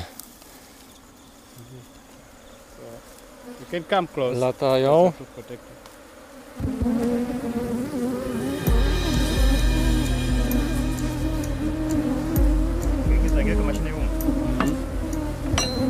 Pszczoły afrykańskie tak właśnie brzmią. Nie brzmi to fajnie, tak to powiem. Latają wszędzie. Trochę ciemno przed oczami się w tej chwili robi. Nie z emocji, tylko z powodu liczby pszczół. Tak, tutaj miód panowie pokazują. Nie, I can see it. Aha. Do you know how many bees are inside this hive? Nie wiedzą ile pszczół jest w środku. Ja też chyba nie chcę wiedzieć. Wystarczająco dużo. Urządlenie pszczół afrykańskich nie jest jakoś super bolesne, podobno. Natomiast problem polega w tym, że one atakują chmarami i naprawdę nie odpuszczają. W tej chwili siedzi mnóstwo na mikrofonie, siedzi na siatce, przez którą patrzę. Latają wszędzie. Panowie obok zachowują profesjonalny spokój. No. Za weak colony. Weak? One są słabe, te pszczoły są akurat słabe, ta kolonia podobno słaba jest. Nie powiedziałbym, polemizowałbym. Panowie zamykają. Open another colony or No, thank you, I think I'm good. Panowie proponują, że tworzą jeszcze jedną kolonię, jeszcze jeden ul, ale podziękowałem uprzejmie. Wystarczy tych emocji na dzisiaj. Uff. Zamykamy. Ogrodzenia wzbogacone o ule pszczele funkcjonują w Dolinie Kilombero od kilku lat. Cieszą się dużym zainteresowaniem rolników. Mimo, że opieka nad pszczołami wymaga od nich pracy, mogą upiec dwie pieczenie na jednym ogniu. Słonie trzymają się na dystans, a pszczoły zapewniają ludziom dodatkowy dochód z tytułu sprzedaży miodu. Ale to nie jedyna metoda odstraszania słoni, którą organizacja STEP wprowadziła w Dolinie Kilombero. Jest już ósma w nocy. Dookoła pustka. Przede mną widoczna jest ciemna ściana lasu, a ja stoję na krawędzi pola, które kilkanaście metrów dalej w las się właśnie zamienia. Dookoła ciemno, ale nie do końca, bo przede wszystkim jest mnóstwo gwiazd na niebie. Piękne jest niebo dzisiaj w nocy. Bezchmurne niemal. Oraz jeszcze są inne źródła światła. Tutaj na granicy pól jest specjalne ogrodzenie, paliki, na których zamontowane są lampy stroboskopowe. Niemal po horyzont widać, że lampy błyskają. I to nie jest po to, że tutaj za chwilę jakaś impreza techno się odbędzie, ani to też nie jest tak, że jakoś mnóstwo radiowozów właśnie przyjechało tutaj i zaparkowało świecąc kogutami. Nie. Ten pokaz świetlny przygotowany jest dla słoni. These are the solar light fence. To ogrodzenie zbudowane jest z lamp solarnych. Włączają się po zmierzchu i działają całą noc, ponieważ wtedy najczęściej przychodzą słonie. Błyski pojawiają się przypadkowo. Dzięki temu są dla słoni bardziej zaskakujące. Lampy zamontowaliśmy na wysokich tyczkach, a całe ogrodzenie ma kilometr. Słonie mogą być teraz w okolicy, dlatego teraz jest z nami Jamila, uzbrojona rangerka z Parku Narodowego. Oprócz słoni możemy natknąć się na bawoły i hipopotamy. Trwa pora sucha, ale w porze deszczowej możesz znaleźć tutaj także krokodyle.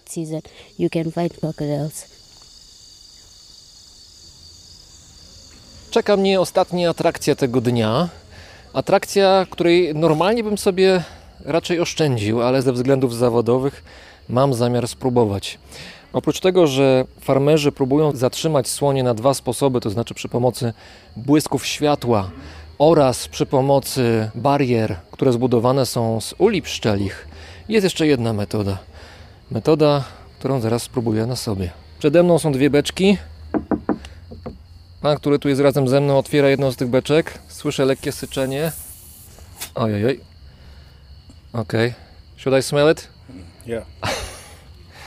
Mam spróbować, jak to pachnie. Hmm, myślałem, że będzie trochę gorzej.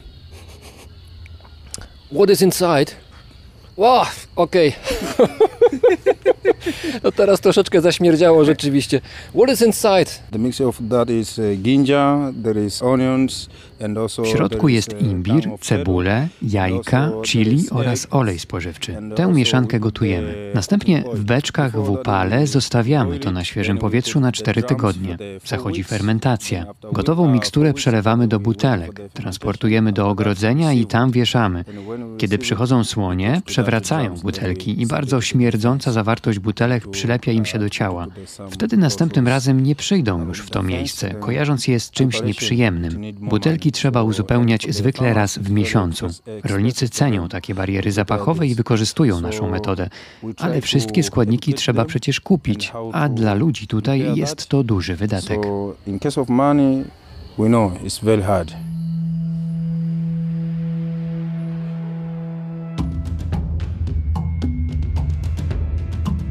Które z eksperymentalnych ogrodzeń przeciwko słoniom jest najskuteczniejsze?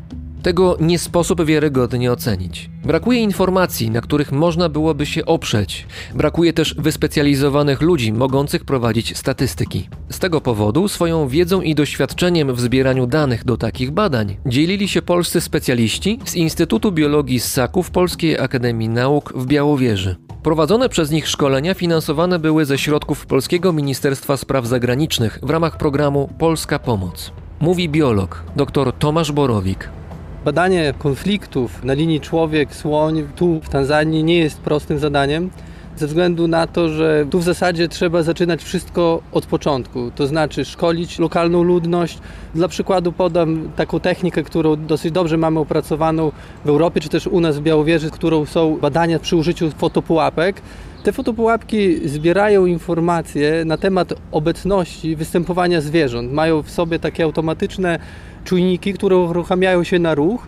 Dzięki temu człowiek w zasadzie bez wchodzenia częstego w teren może podglądać, obserwować zachowania zwierząt, czy też sprawdzać, czy w konkretnych miejscach zwierzęta się pojawiają, czy też nie. I zastosowanie tej metody w obecnych warunkach jest szczególnie trudne ze względu na niską dostępność terenu. To znaczy mamy tu wiele obszarów, w których występują słonie i ludzie, do których jest bardzo trudno dotrzeć.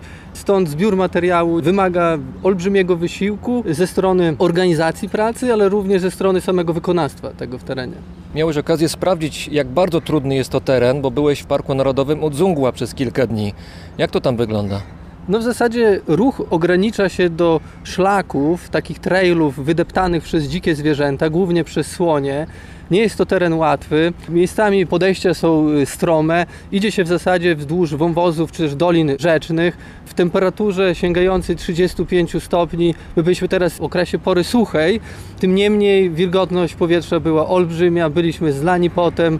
Stąd też zauważyliśmy, jak trudno byłoby umieścić na przykład taki sprzęt jak fotopułapkę poza takim szlakiem, co byłoby nieraz konieczne, jednak wykonanie tego mogło graniczyć niemal z cudem. Biolodzy, którzy pracują w Dolinie Kilombero nad zmniejszaniem rozmiarów konfliktu między słoniami a ludźmi, są zgodni, że konflikt ten będzie istniał zawsze. Można jednak zmniejszać jego skalę. Dużo energii przeznaczane jest na edukację, bo choć może to wydawać się zaskakujące, wielu Tanzańczyków nigdy nie widziało słonia na własne oczy. A brak wiedzy rodzi stereotypy. Szkody na polach wyrządzane przez słonie są znacznie mniejsze niż te powodowane przez pospolite gryzonie, ale to słonie mają najgorszą opinię. Strach ma wielkie oczy i wielką trąbę, ale da się go oswoić. Zresztą innej drogi nie ma. Współistnienie jest jedynym rozwiązaniem.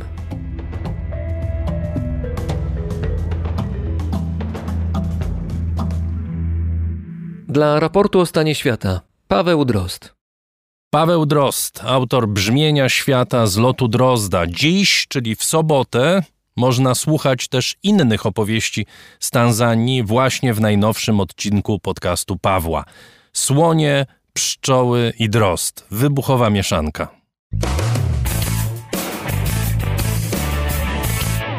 Mieszkańcy Nowej Kaledonii głosują w niedzielę w referendum niepodległościowym. To będzie już trzecie referendum w ciągu ostatnich trzech lat. Dwa poprzednie wygrali zwolennicy pozostawienia wyspy w Unii z macierzą, czyli Francją, ale wynik trzeciego wcale nie jest oczywisty. Nowa Kaledonia leży daleko na Pacyfiku między Australią a Nową Zelandią, ale wbrew pozorom jej przyszłość może być ważna nie tylko dla jej mieszkańców i nie tylko dla Francji. Jest z nami dr Karolina Kania, antropolożka. Witam panią serdecznie. Dzień dobry.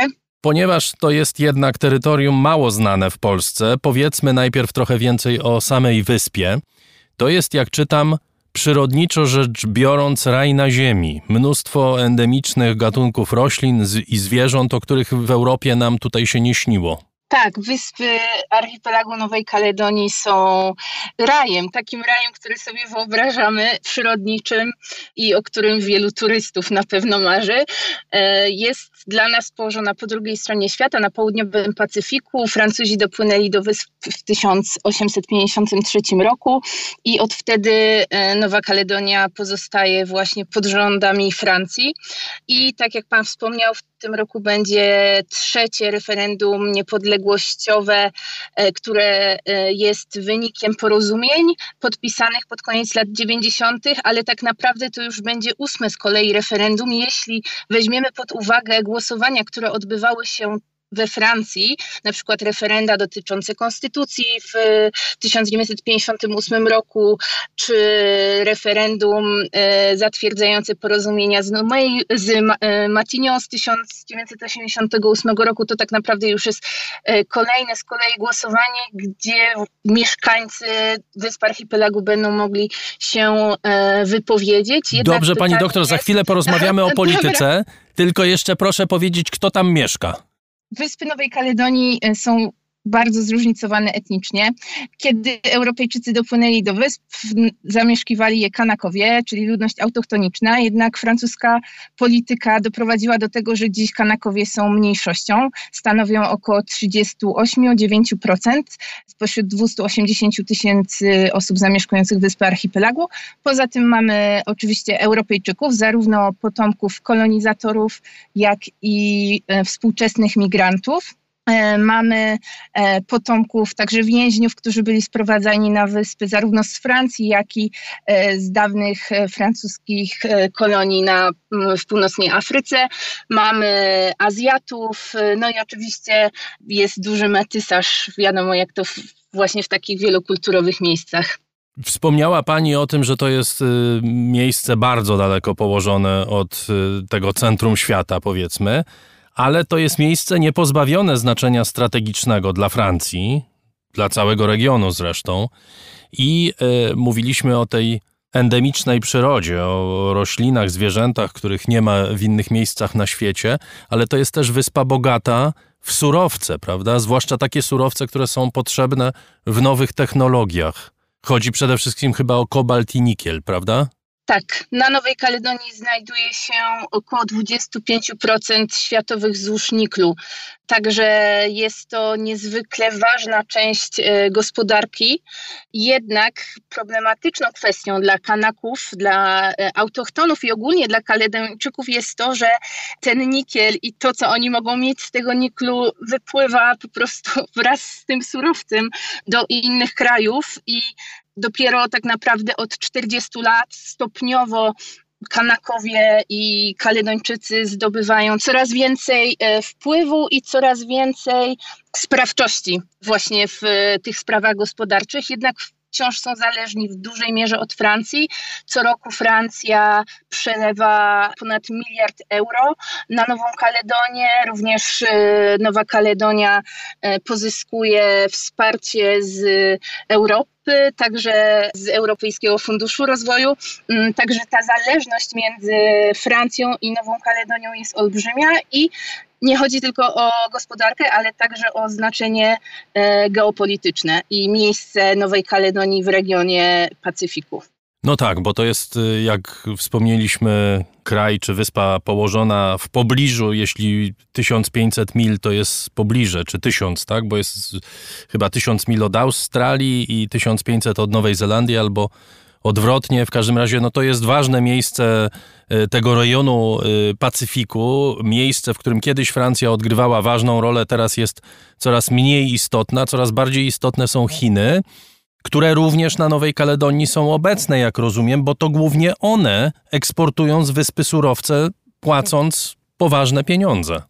Chiny, a także inne kraje w tych hutach niklu na Nowej Kaledonii udziały miały firmy z Kanady, z Brazylii, także wiele mocarstw czerpie z tego e, korzyści, ale faktycznie rola Chin tutaj jest olbrzymia i ogólnie na Pacyfiku, e, jak kilka lat temu mieszkańcy Bougainville głosowali za niepodległością i przegłosowali tą niepodległość, to e, liderzy polityczni opowiadali o tym, jak biorą pod uwagę współpracę z Chin mocarstwem.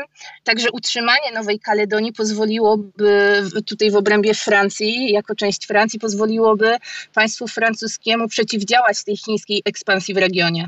Dobrze, to teraz wróćmy rzeczywiście do tego referendum, ale może najpierw y, opowiedzmy o tym, co to tak naprawdę jest, y, jeśli chodzi o relacje pomiędzy Francją a Nową Kaledonią. Konstytucyjnie rzecz biorąc, to jest terytorium zamorskie Francji, ale co to konkretnie oznacza? To znaczy, że na Nowej Kaledonii obowiązuje prawo francuskie? Tak i nie, zależy w jakim obszarze.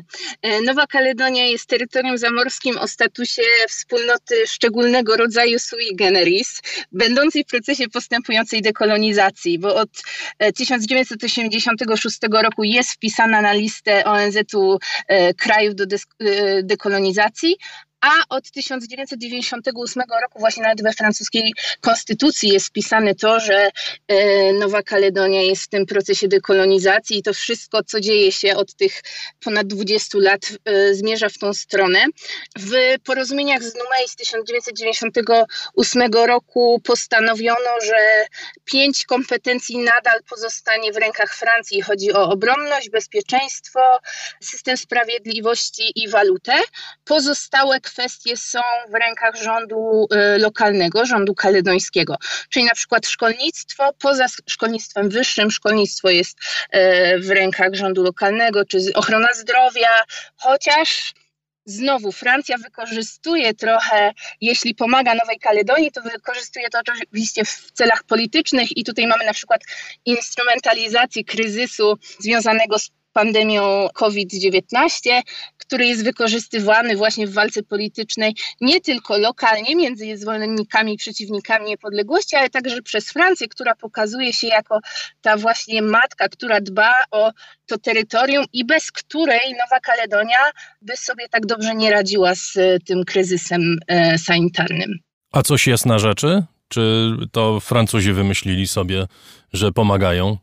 To jest bardzo złożone pytanie i bardzo złożona kwestia.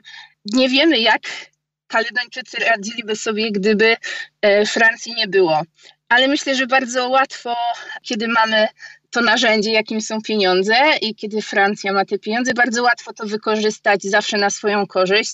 I wczoraj oglądałam takie klipy takiego ugrupowania Le Voix du czyli głosy na nie, zrobiącego kampanię przed e, referendum i te klipy w bardzo taki prosty sposób, e, tak jakby to było skierowane do dzieci, przedstawiały to, e, jak Nowa Kaledonia nie radziłaby sobie w żadnym obszarze e, bez Francji. Tylko to były wręcz takie uproszczenia, które zezłościły delikatnie mówiąc, niepodległościowców. I nie mówię tylko o Kanakach, mówię ogólnie o Kaledończykach, bo trzeba mieć na uwadze, że zwolennikami niepodległości nie są jedynie autochtoni, ale również e, jest wielu Europejczyków, potomków Europejczyków i innych osób z oceanii, na przykład z Walisi Futuny, z Polinezji Francuskiej, którzy są za niepodległością i dla nich te klipy ukazujące trochę w taki dyskryminacyjny sposób, upraszczający, infantylizujący społeczności oceanii, e, pokazywało siłę Francji. Wspomniała Pani o tym procesie dekolonizacyjnym, który toczy się od kilku dekad. To był proces nie zawsze pokojowy, to też trzeba powiedzieć, prawda? W latach 80. toczyły się poważne boje z udziałem właśnie ludności autochtonicznej Kanaków.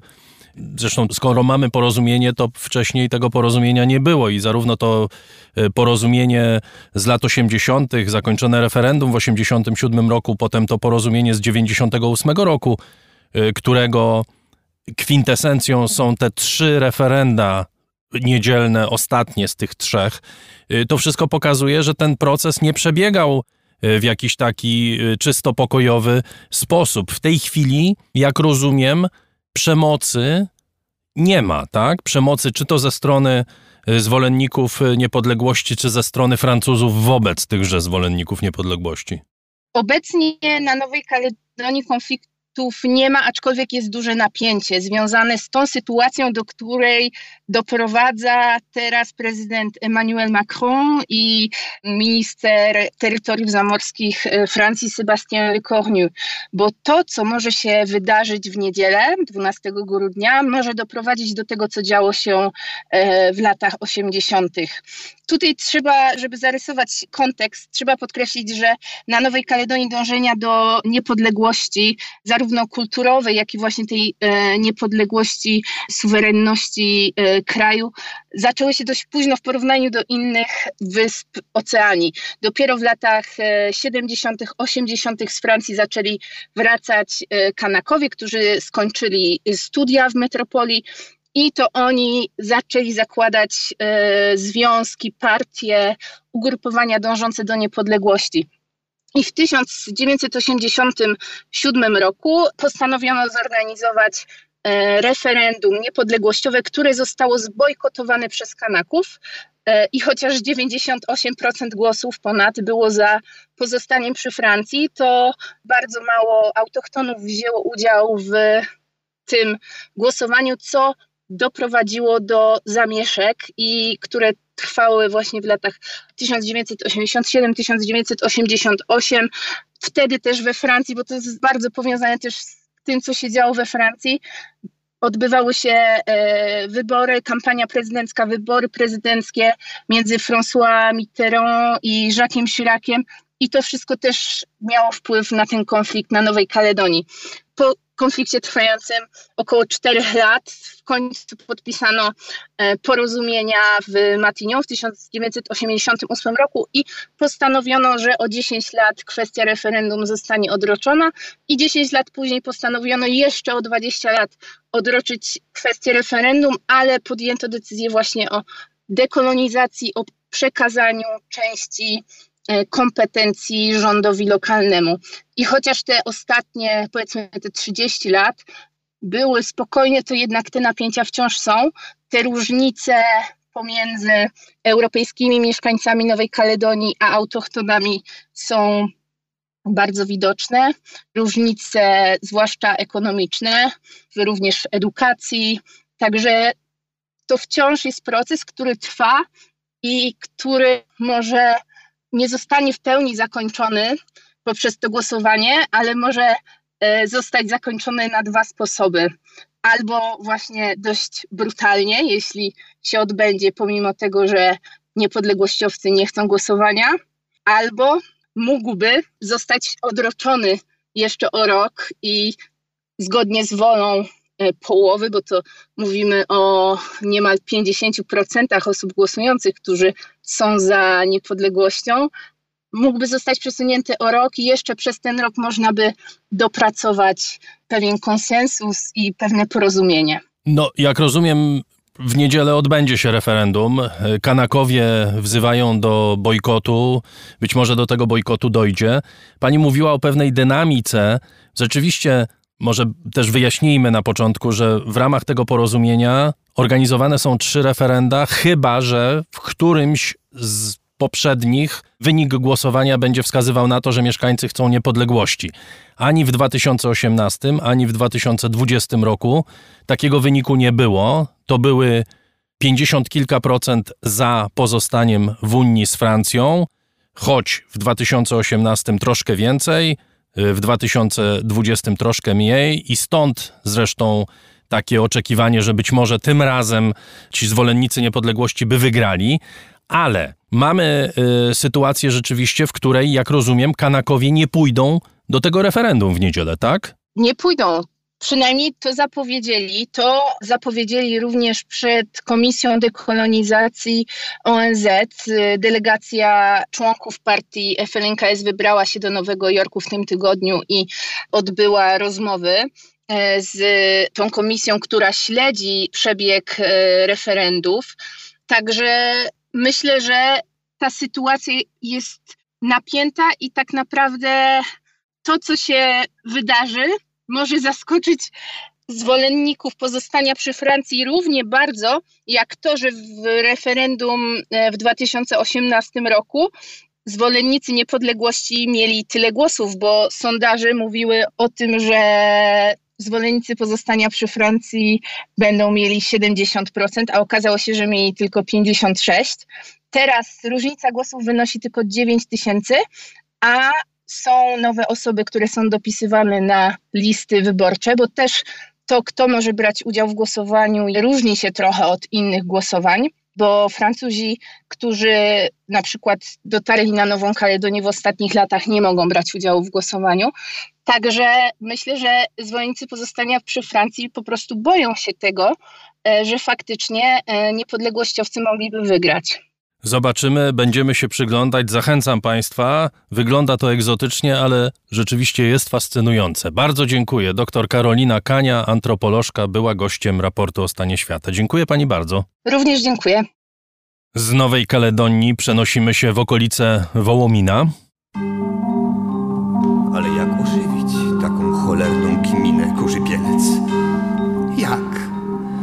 Ni wyżyna, ni nizina, ni krzywizna, ni równina taka gmina. Ani lasek, ani glina, tylko piasek i olszyna taka gmina. Ani pomuł, ani młyna, krzyż chałupy i krowina, taka gmina. Od komina do komina wiater hula, deszcz zacina, taka gmina taka gmina.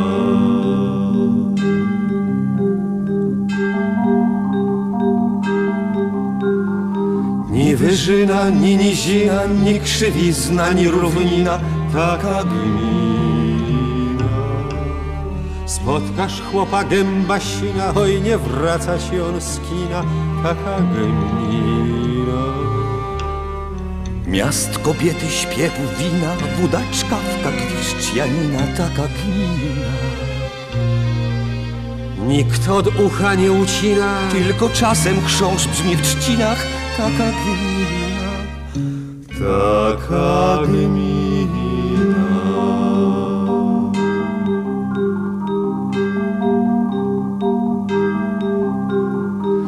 Wyżyna, ni nizina, ni krzywizna, ni równina, taka gmina. Płacze dzieciak, wyje psina, gdzieś ktoś kogoś czymś zażyna, taka gmina. Jaki powód, czyja wina, czy to skutek, czy przyczyna, taka gmina. Tylko urżnąć się na chrzcinach i wziąć zwiać do Wołomina, taka gmina, taka gmina.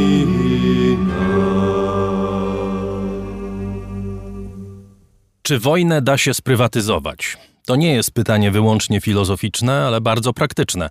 Od kilku dekad w Stanach Zjednoczonych i innych krajach zachodnich pewne zadania militarne były przekazywane firmom prywatnym, bo wychodziło taniej. Jednak koszty finansowe to nie wszystko. Okazuje się, że prywatne firmy, zwłaszcza jedna prywatna firma, podniosła poprzeczkę na bardzo wysoki poziom. I nie jest to firma amerykańska, ani brytyjska, ani francuska, tylko rosyjska. Książkę o niej, głównie o niej, napisał Zbigniew Parafianowicz. Książka nosi tytuł Prywatne armie świata, czyli jak wyglądają współczesne konflikty. Autor jest z nami. Witam cię, dzień dobry. Dzień dobry. To jest książka przede wszystkim o armii zwanej Grupą Wagnera, rosyjskim przedsięwzięciu polityczno-wojskowym, o którym słyszymy od lat, choć zapewne słyszymy nie wszystko, co najważniejsze. Ty opisujesz y, historię grupy Wagnera bardzo szczegółowo i może od początku zacznijmy. Czy u zarania tej grupy, u korzeni, stoi pomysł polityczny, czy sposób na zarabianie pieniędzy? U zarania tej grupy stoi pomysł polityczny, ale nie w takiej skali, do jakiej to wszystko doszło. To był pomysł, który narodził się w rosyjskim wywiadzie wojskowym. E, oficerowie tego wywiadu, dawnego GRU, obecnie Gugsz, zainspirowali się firmą podobną działającą w dawnym RPA, firmą Ebena Barlowa. E, tylko po prostu ten pomysł Barlowa na prowadzenie prywatnej armii uskrajnili do w, jakiegoś pułapu kosmicznego, do stratosfery. E, I ten pomysł, no, no zdecydowanie to, to były jakieś takie początki myślenia na początku lat 2000 o tym, jak można e, doprowadzić do asymetrii pomiędzy wschodem i zachodem i za, za pomocą tej asymetrii wygrywać konflikty w Afryce, w Azji, w Europie. No bo wskazujesz na to sam fakt, istnienia armii najemniczych to nie jest nic nowego, prawda? Psy wojny istniały zawsze, zawsze e, wykorzystywano ludzi, którzy chcieli e, zarobić na wojnie do tego, żeby wykorzystywać je do własnych e, celów. W którymś momencie ta propozycja stała się no, czymś zupełnie nowym, czymś, co wykraczało zarówno poza taki czysty stosunek najemnika i zleceniodawcy, że tak powiem, jak i poza to, co robiły na przykład Stany Zjednoczone, prawda? Które jak chciały zrealizować swoje interesy y, w Nikaragui, to po prostu opłacały kontras, pakowały miliony dolarów, czasem miliardy w jakieś przewroty po to, żeby zrealizować swoje interesy. Tutaj zaczęła się tworzyć pewna nowa wartość. Jak do tego doszło? Znaczy, to jest tak, że to jest specyficzne partnerstwo publiczno-prywatne, które jest e, o wiele bardziej sterowalne i łatwiej się kontroluje takie przedsięwzięcie jak e, Grupa Wagnera, bo to jest nazwa umowna. To jest konfederacja najróżniejszych firm e, wojskowych. Może rozbrojmy w ogóle tą nazwę. Dlaczego tak. to jest Grupa Wagnera? Co, co ma do tego to, to Wagner? jest tak, że... I, Dmitri, o jakiego Wagnera chodzi? Dmitrij Utkin, który jest takim jednym z najbardziej znanych oficerów tej grupy, co prawda nie jest to osoba numer jeden, ani numer dwa, ani numer trzy w tej grupie, bo on ma numer dziewięć w, te, w tej organizacji. No ale jest jednym z ojców założycieli tej, tej, tej grupy. To jest były spadochroniarz e, specnazu Gieru, który fascynuje się po prostu trzecią Rzeszą. W ramach takiego właśnie synkretyzmu specyficznego w rosyjskim świecie, oprócz tego, że jest zwolennikiem e, dumy ze zwycięstwa nad faszyzmem, jak to się mówi w Rosji, tego pojęcia nieprecyzyjnego się używa, jest również fanem trzeciej Rzeszy, fanem e, e muzyki e, poważnej Wagnera, którą też fascynował się Adolf Hitler e, i stąd jest jego przydomek, mówi, mówią na niego Wagner e, w, w tej prywatnej armii e, i ta firma prywatna e, Prigorzyna jest określana mianem grupy Wagnera, no ale oczywiście to, to są dziesiątki firm, od małych podmiotów do, do zupełnie dużych kompanii, firm wojskowych, które po prostu powszechnie na, na, nazywa się, do jednego worka się wrzuca i często określa się mianem właśnie grupy Wagnera, czyli tej prywatnej armii. W, wróćmy do tego partnerstwa. Pojawiło się nazwisko Prigorzyna. To być może on Dokładnie, najłatwiej to... nam powie, na czym ta konstrukcja polegała. Przez przykład oligarchy Prigorzyna możemy wyjaśnić właśnie na czym to mechanizm działania. To jest e, zjawisko, które opisał Mark Galotti, taki dość znany analityk od wschodu, pochodzący z zachodu, który wiele lat spędził w Moskwie, ma teraz prywatną wywiadownię gospodarczą.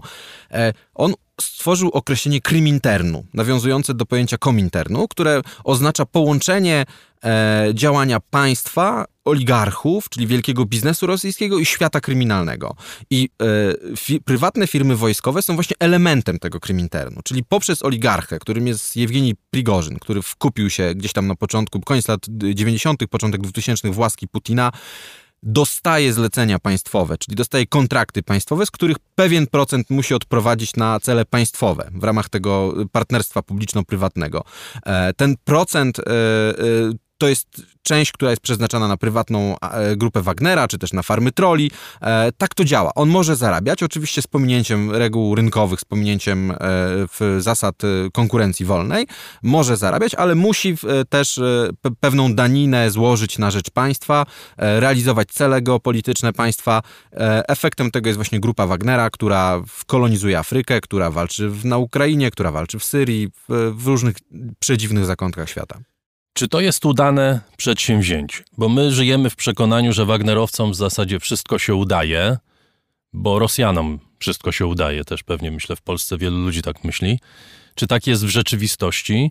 Ty opisujesz Jedną z takich no, nieprawdopodobnych klęsk grupy Wagnera w lutym 2018 roku na pustyni pod Dair Zurem to jest no, okropna klęska tej grupy, gdzie kilkunastu jej bojowników czy najemników poległo. Jak do tego doszło i czy raczej tego typu przypadki świadczą o tym, jak działają Wagnerowcy, czy może inne, gdzie osiągają sukcesy? Czy Wagnerowcy wygrywają tam, gdzie napotykają na relatywnie słaby lub średni opór. Jeżeli ktoś postawi im czerwone linie, a jeszcze do tego będzie to e, silne państwo albo silna, e, dobrze zorganizowana e, siła zbrojna, przegrywają. To nie jest tak, że to są ludzie skazani na sukces. Oni takim chuligańskim prawem zagarniają sobie terytorium, są zuchwali, są jak taki dawny w, jak ktoś, kto walczy w MMA, czyli przesuwa granice tego, co jest dopuszczalne w walce. Jeżeli zawodnik MMA spotka się z bokserem, to jeżeli sprowadzi go do parteru, używając różnych nieczystych e, chwytów, wygrywa. I tak, tak też e, to wygląda z, z grupą Wagnera. No ale jeżeli zawodnik MMA spotka się z profesjonalnym bokserem ważącym 120 kg, którego się do parteru sprowadzić nie da, polegnie. I do, dokładnie tak to wygląda w przypadku grupy Wagnera. E, oni pod, w Syrii e, próbowali e, dokonać takiego rejderstwa, czyli przejęcia firmy, krótko mówiąc, przejęcia instalacji kontrolowanych przez Konoko amerykańskie nad właśnie pod Az-Zaur. Tylko, że Amerykanie da, dali im jasno do zrozumienia, że tego nie zaakceptują i że jeżeli się nie wycofają ze swojej ofensywy, to zostaną zbombardowani i pobici pod tą miejscowością. I tak się stało. Mattis, który był wówczas szefem Pentagonu, zapytał Rosjan przez przez kanały dyplomatyczne i wywiadowcze, czy to są Rosjanie, ci, którzy ich atakują. Rosjanie zaprzeczyli. Amerykanie oczywiście wiedzieli, że to są Rosjanie, bo mieli przechwyconą komunikację pomiędzy tymi pododdziałami, które, się, e, które nacierały na nich. E, no i ta grupa po prostu została zmasakrowana, została wyzerowana po prostu niemalże zupełnie. Kto służy w tej armii? Na początku to byli e, głównie byli żołnierze sił specjalnych z różnych resortów. I MSW, czyli e, oddziałów takich jak Wympieł, czy e, jednostek wojskowych, wywiadu wojskowego, sił specjalnych wywiadu wojskowego ze specnazu, jednostek spadochronowych, e, byli oficerowie FSB. O, e, są przypadki, gdzie też obecni oficerowie FSB kierują jakąś grupą, która też potem się kryminalizuje. No teraz w Rosji na przykład rozpoczął się proces e, takiej grupy, która nazywa się Jenot. Ona też funkcjonowała na Ukrainie, e, kierowało nią dwóch majorów FSB. E, ona się skryminalizowała ostatecznie, teraz państwo próbuje ją po prostu rozwiązać, bo się zerwała ze smyczy.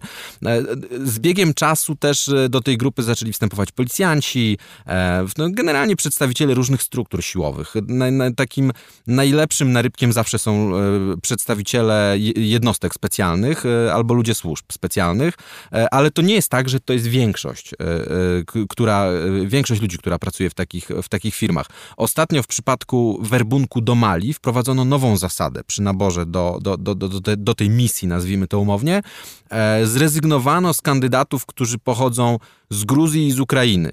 W przypadku Ukrainy nawet nie są przyjmowani ludzie pochodzący z separatystycznego Donbasu czy z Krymu. Czyli jak rozumiem, chodzi po prostu o taki lęk przed e, nielojalnością takich pracowników, czy też nie tyle nielojalnością taką, że coś e, wykręcą tam na tej misji, tylko jak rozumiem, jest to obawa przed wprowadzeniem agentury do, do, do, do, do tej firmy, e, bo też te firmy no, przez Ukraińców szczególnie są bardzo ściśle monitorowane. Pamiętamy wydarzenia z ubiegłego roku, jak Wagnerowcy wpadli wpadli na Białorusi. To ostatecznie była porażka ukraińskich służb specjalnych, bo oni chcieli tych Wagnerowców aresztować e, w Kijowie. E, samolot, którym mieli lecieć do Stambułu, miał zostać e, uziemiony w Kijowie i oni mieli po prostu zostać aresztowani, ale ta operacja, ona pokazuje, jak bardzo, jak dużą wiedzę Ukraińcy mają na temat Wagnerowców. Oni po prostu zwerbowali cały oddział Wagnerowców do ochrony fikcyjnej instalacji naftowej w Wenezueli.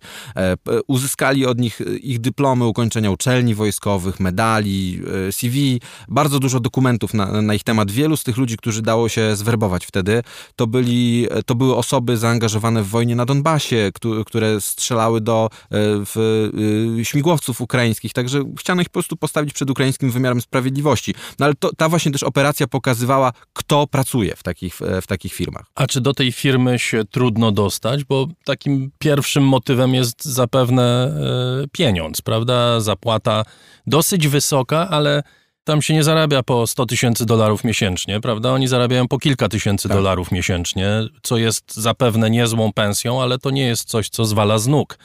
Kto się dostaje? Czy oni są jakoś bardzo mocno weryfikowani przez i przez kogo są weryfikowani? Jeżeli ktoś chce się dostać, bo chciałby zarabiać 10 tysięcy dolarów miesięcznie, to przyjdzie? To jest tak, że te zarobki są relatywnie niewielkie, jeżeli się nie wyjeżdża na misję, e, w cudzysłowie, na misję. One wzrastają w momencie, gdy się pobiera te diety, będąc nam w Mali czy w Republice Środkowoafrykańskiej, czy też w Syrii, w zależności od kraju. E, weryfikuje się ich e, w przypadku grupy Wagnera. E, to jest. E, to są różnego rodzaju testy, które przeprowadza się w ich e, bazie w Mołkino na, na, na południu Rosji, łącznie z poligrafem. I tu też nie chodzi o to, żeby odrzucić ludzi, którzy mieli kontakt na przykład ze światem przestępczym, bo to nie jest żadna przeszkoda, jeśli chodzi o służbę w grupie Wagnera, tylko chodzi o takie prozaiczne sprawdzenie prawdomówności, czy oni będą lojalni wobec firmy i czy, czy, czy mówią wszystko, co, o co się ich pyta e, w takiej instytucji. E, no, po, jeśli chodzi o y, chętnych do tej firmy, to ich nie brakuje. E, w, oczywiście, tylko że też wraz z rozwojem liczebności e, tych, tych wszystkich formacji spada jakość e, na rybka, nazwijmy to umownie. No bo pułkownik wojsk spadochronowych to nie jest to samo, co, co porucznik policji z Sankt Petersburga, a często jest tak, że po prostu trafiają tam właśnie policjanci z, z Sankt Petersburga, z Nowosybirska i nie jest to najlepszy materiał. Wspomniałeś o Mali, wspomniałeś o Ukrainie. Libia to jest również takie miejsce, gdzie oni byli bardzo mocno obecni. Republika Środkowoafrykańska to są te miejsca, z których najbardziej ich znamy? Tak, ale y, jeśli chodzi o Afrykę, no to, bo to jest naj, najmniej opisany i najbardziej tajemniczy etap ich y, pracy. Według takich swobodnych szacunków to jest na pewno ponad 20 krajów, w których Wagnerowcy są obecni. Różne kraje pełnią różne funkcje. Na przykład Sudan pełni funkcję takiego, takiego zaplecza logistycznego. Zresztą Sudan też pełni rolę takiego zaplecza logistycznego dla Hezbollahu i, e, i dla e, strażników rewolucji irańskich. To jest takie miejsce właśnie, które ma taką specjalizację jako taki hub do przerzutu towarów, logistyki. E, ale to, to są też kraje, Wagnerowcy są też obecni w Mozambiku, w regionach ogarniętych rebelią islamistyczną. Nawet znaleziono ślady ich obecności na Madagaskarze. Także to są takie miejsca. Oni byli w Libii, e, zresztą za Libię Prigorzyn trafił na listę sankcji unijnych. Tam znaleziono ślady tego dozbrajania Wagnerowców działających w Libii i w związku z tym, że e, Unia uznała, że on szkodzi procesowi pokojowemu w Libii, wciągnięto go na listę unijnych sankcji. Wspomniałeś o takiej, powiedziałbym, y, dosyć jednoznacznej reakcji Johna Matisa y, na y, działania grupy Wagnerowców. No nie wszyscy mogą sobie na coś takiego pozwolić. Takie instytucje jak na przykład, nie wiem, Unia Europejska, czy w ogóle państwa mogą, nie wiem, albo udawać, że wierzą, kiedy Putin y, twierdzi, że Rosja nie ma nic wspólnego z grupą Wagnera, albo y, nakładać sankcje. Czy jest jakaś podstawa nakładania takich sankcji? To po pierwsze. Po drugie, jakie są realne możliwości reakcji na działania tego typu ludzi? Znaczy to jest tak, że oprócz e, takiej powiedzmy dobrze zalegendowanej sfery działania grupy Wagnera, e, Prigorzyn prowadzi legalne interesy. Także wprowadzenie go na, lis- na listę sankcji ma realne konsekwencje. Chociażby takie, że nie może e, naprawić swojego prywatnego samolotu na terenie e, państw Unii Europejskiej, Stanów, Kanady i Szwajcarii. Miał taki problem na Litwie, między innymi. Ten samolot tam był, ale musiał wrócić do Rosji, bo nie, nie można było go tam remontować. E, W poniedziałek Rada Unii Europejskiej ma wydać rozporządzenie, które spowoduje, że e, grupa Wagnera e, jako przedsiębiorstwo trafi na, na, na listę sankcji. Jak rozumiem, też właśnie z podmiotami, które działają legalnie w otoczeniu Prigorzyna, czyli te jego wszystkie firmy Concord, te po- podmioty, w które będzie można uderzyć. No to jest strata, no bo z Prigorzynem nie będzie mogło już robić inter, i- i- interesy będą utrudnione dla ludzi z zachodu, którzy będą chcieli z nim e, handlować, robić przepływy finansowe. E, To, to, jest, e, to jest ogromny postęp, że i Prigorzyn, i grupa Wagnera trafiły na listę sankcji. Mam wrażenie, że grupa Wagnera trafia na listę sankcji w dużej mierze dzięki Francji, która zorientowała się, że rzeczywiście z tej frankofońskiej części Afryki, z Afryki subsaharyjskiej jest po prostu wypierana niskim kosztem poprzez taki asymetryczny konflikt. Te, jest, jest, jest wypierana w Republice Środkowoafrykańskiej niemalże zupełnie straciła wpływy, między innymi dzięki Rosjanom i właśnie grupie Wagnera. To samo się teraz dzieje w Mali e, ich, i najprawdopodobniej to jest efekt właśnie lobbingu e, francuskiego, wcześniej mocno za tym, żeby sankcjami objąć Prigozina e, lobbowali Litwini. To ich robota dyplomatyczna i, i w dużej mierze efekt działalności dyplomacji litewskiej, że Prigorzyn jest na liście unijnych sankcji. Wspominasz w książce o innych firmach tego typu, firmach działających w krajach liberalnych, w krajach wolnych i oczywiście to jest ta zasadnicza różnica pomiędzy grupą Wagnera, a na przykład, nie wiem, takimi firmami jak Blackwater, czy innymi amerykańskimi czy brytyjskimi firmami, które jednak działają w kontekście wolnego państwa, wolnych mediów, które patrzą y, wszystkim firmom na ręce, ale czy w obecnej sytuacji, w kontekście tego, jak zmienia się krajobraz wojny, jak w sposobu, w jaki prowadzone są wojny, czy tego typu armie to jest przyszłość wojny i przyszłość w ogóle konfliktów? Jeśli chodzi o internet, o tą strefę sieciową, to już tak naprawdę państwa wojują poprzez podmioty, e, które są e, tylko bardzo luźno powiązane z państwem. Jeśli chodzi o e, wojny zastępcze prowadzone w odległych rejonach świata, to jak najbardziej tak. Te prywatne firmy wojskowe zachodnione też oczywiście odegrały ogromną rolę w Afganistanie i w Iraku. Oczywiście on, to jest też rynek był o wiele bardziej uregulowany, który miał cały system prawny, który, który, który, według którego to wszystko musiało działać.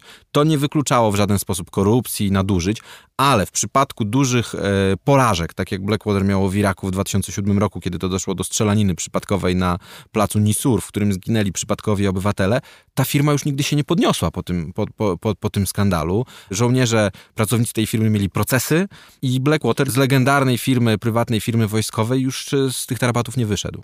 Bardzo dziękuję. Prywatne armie świata, czyli jak wyglądają współczesne konflikty.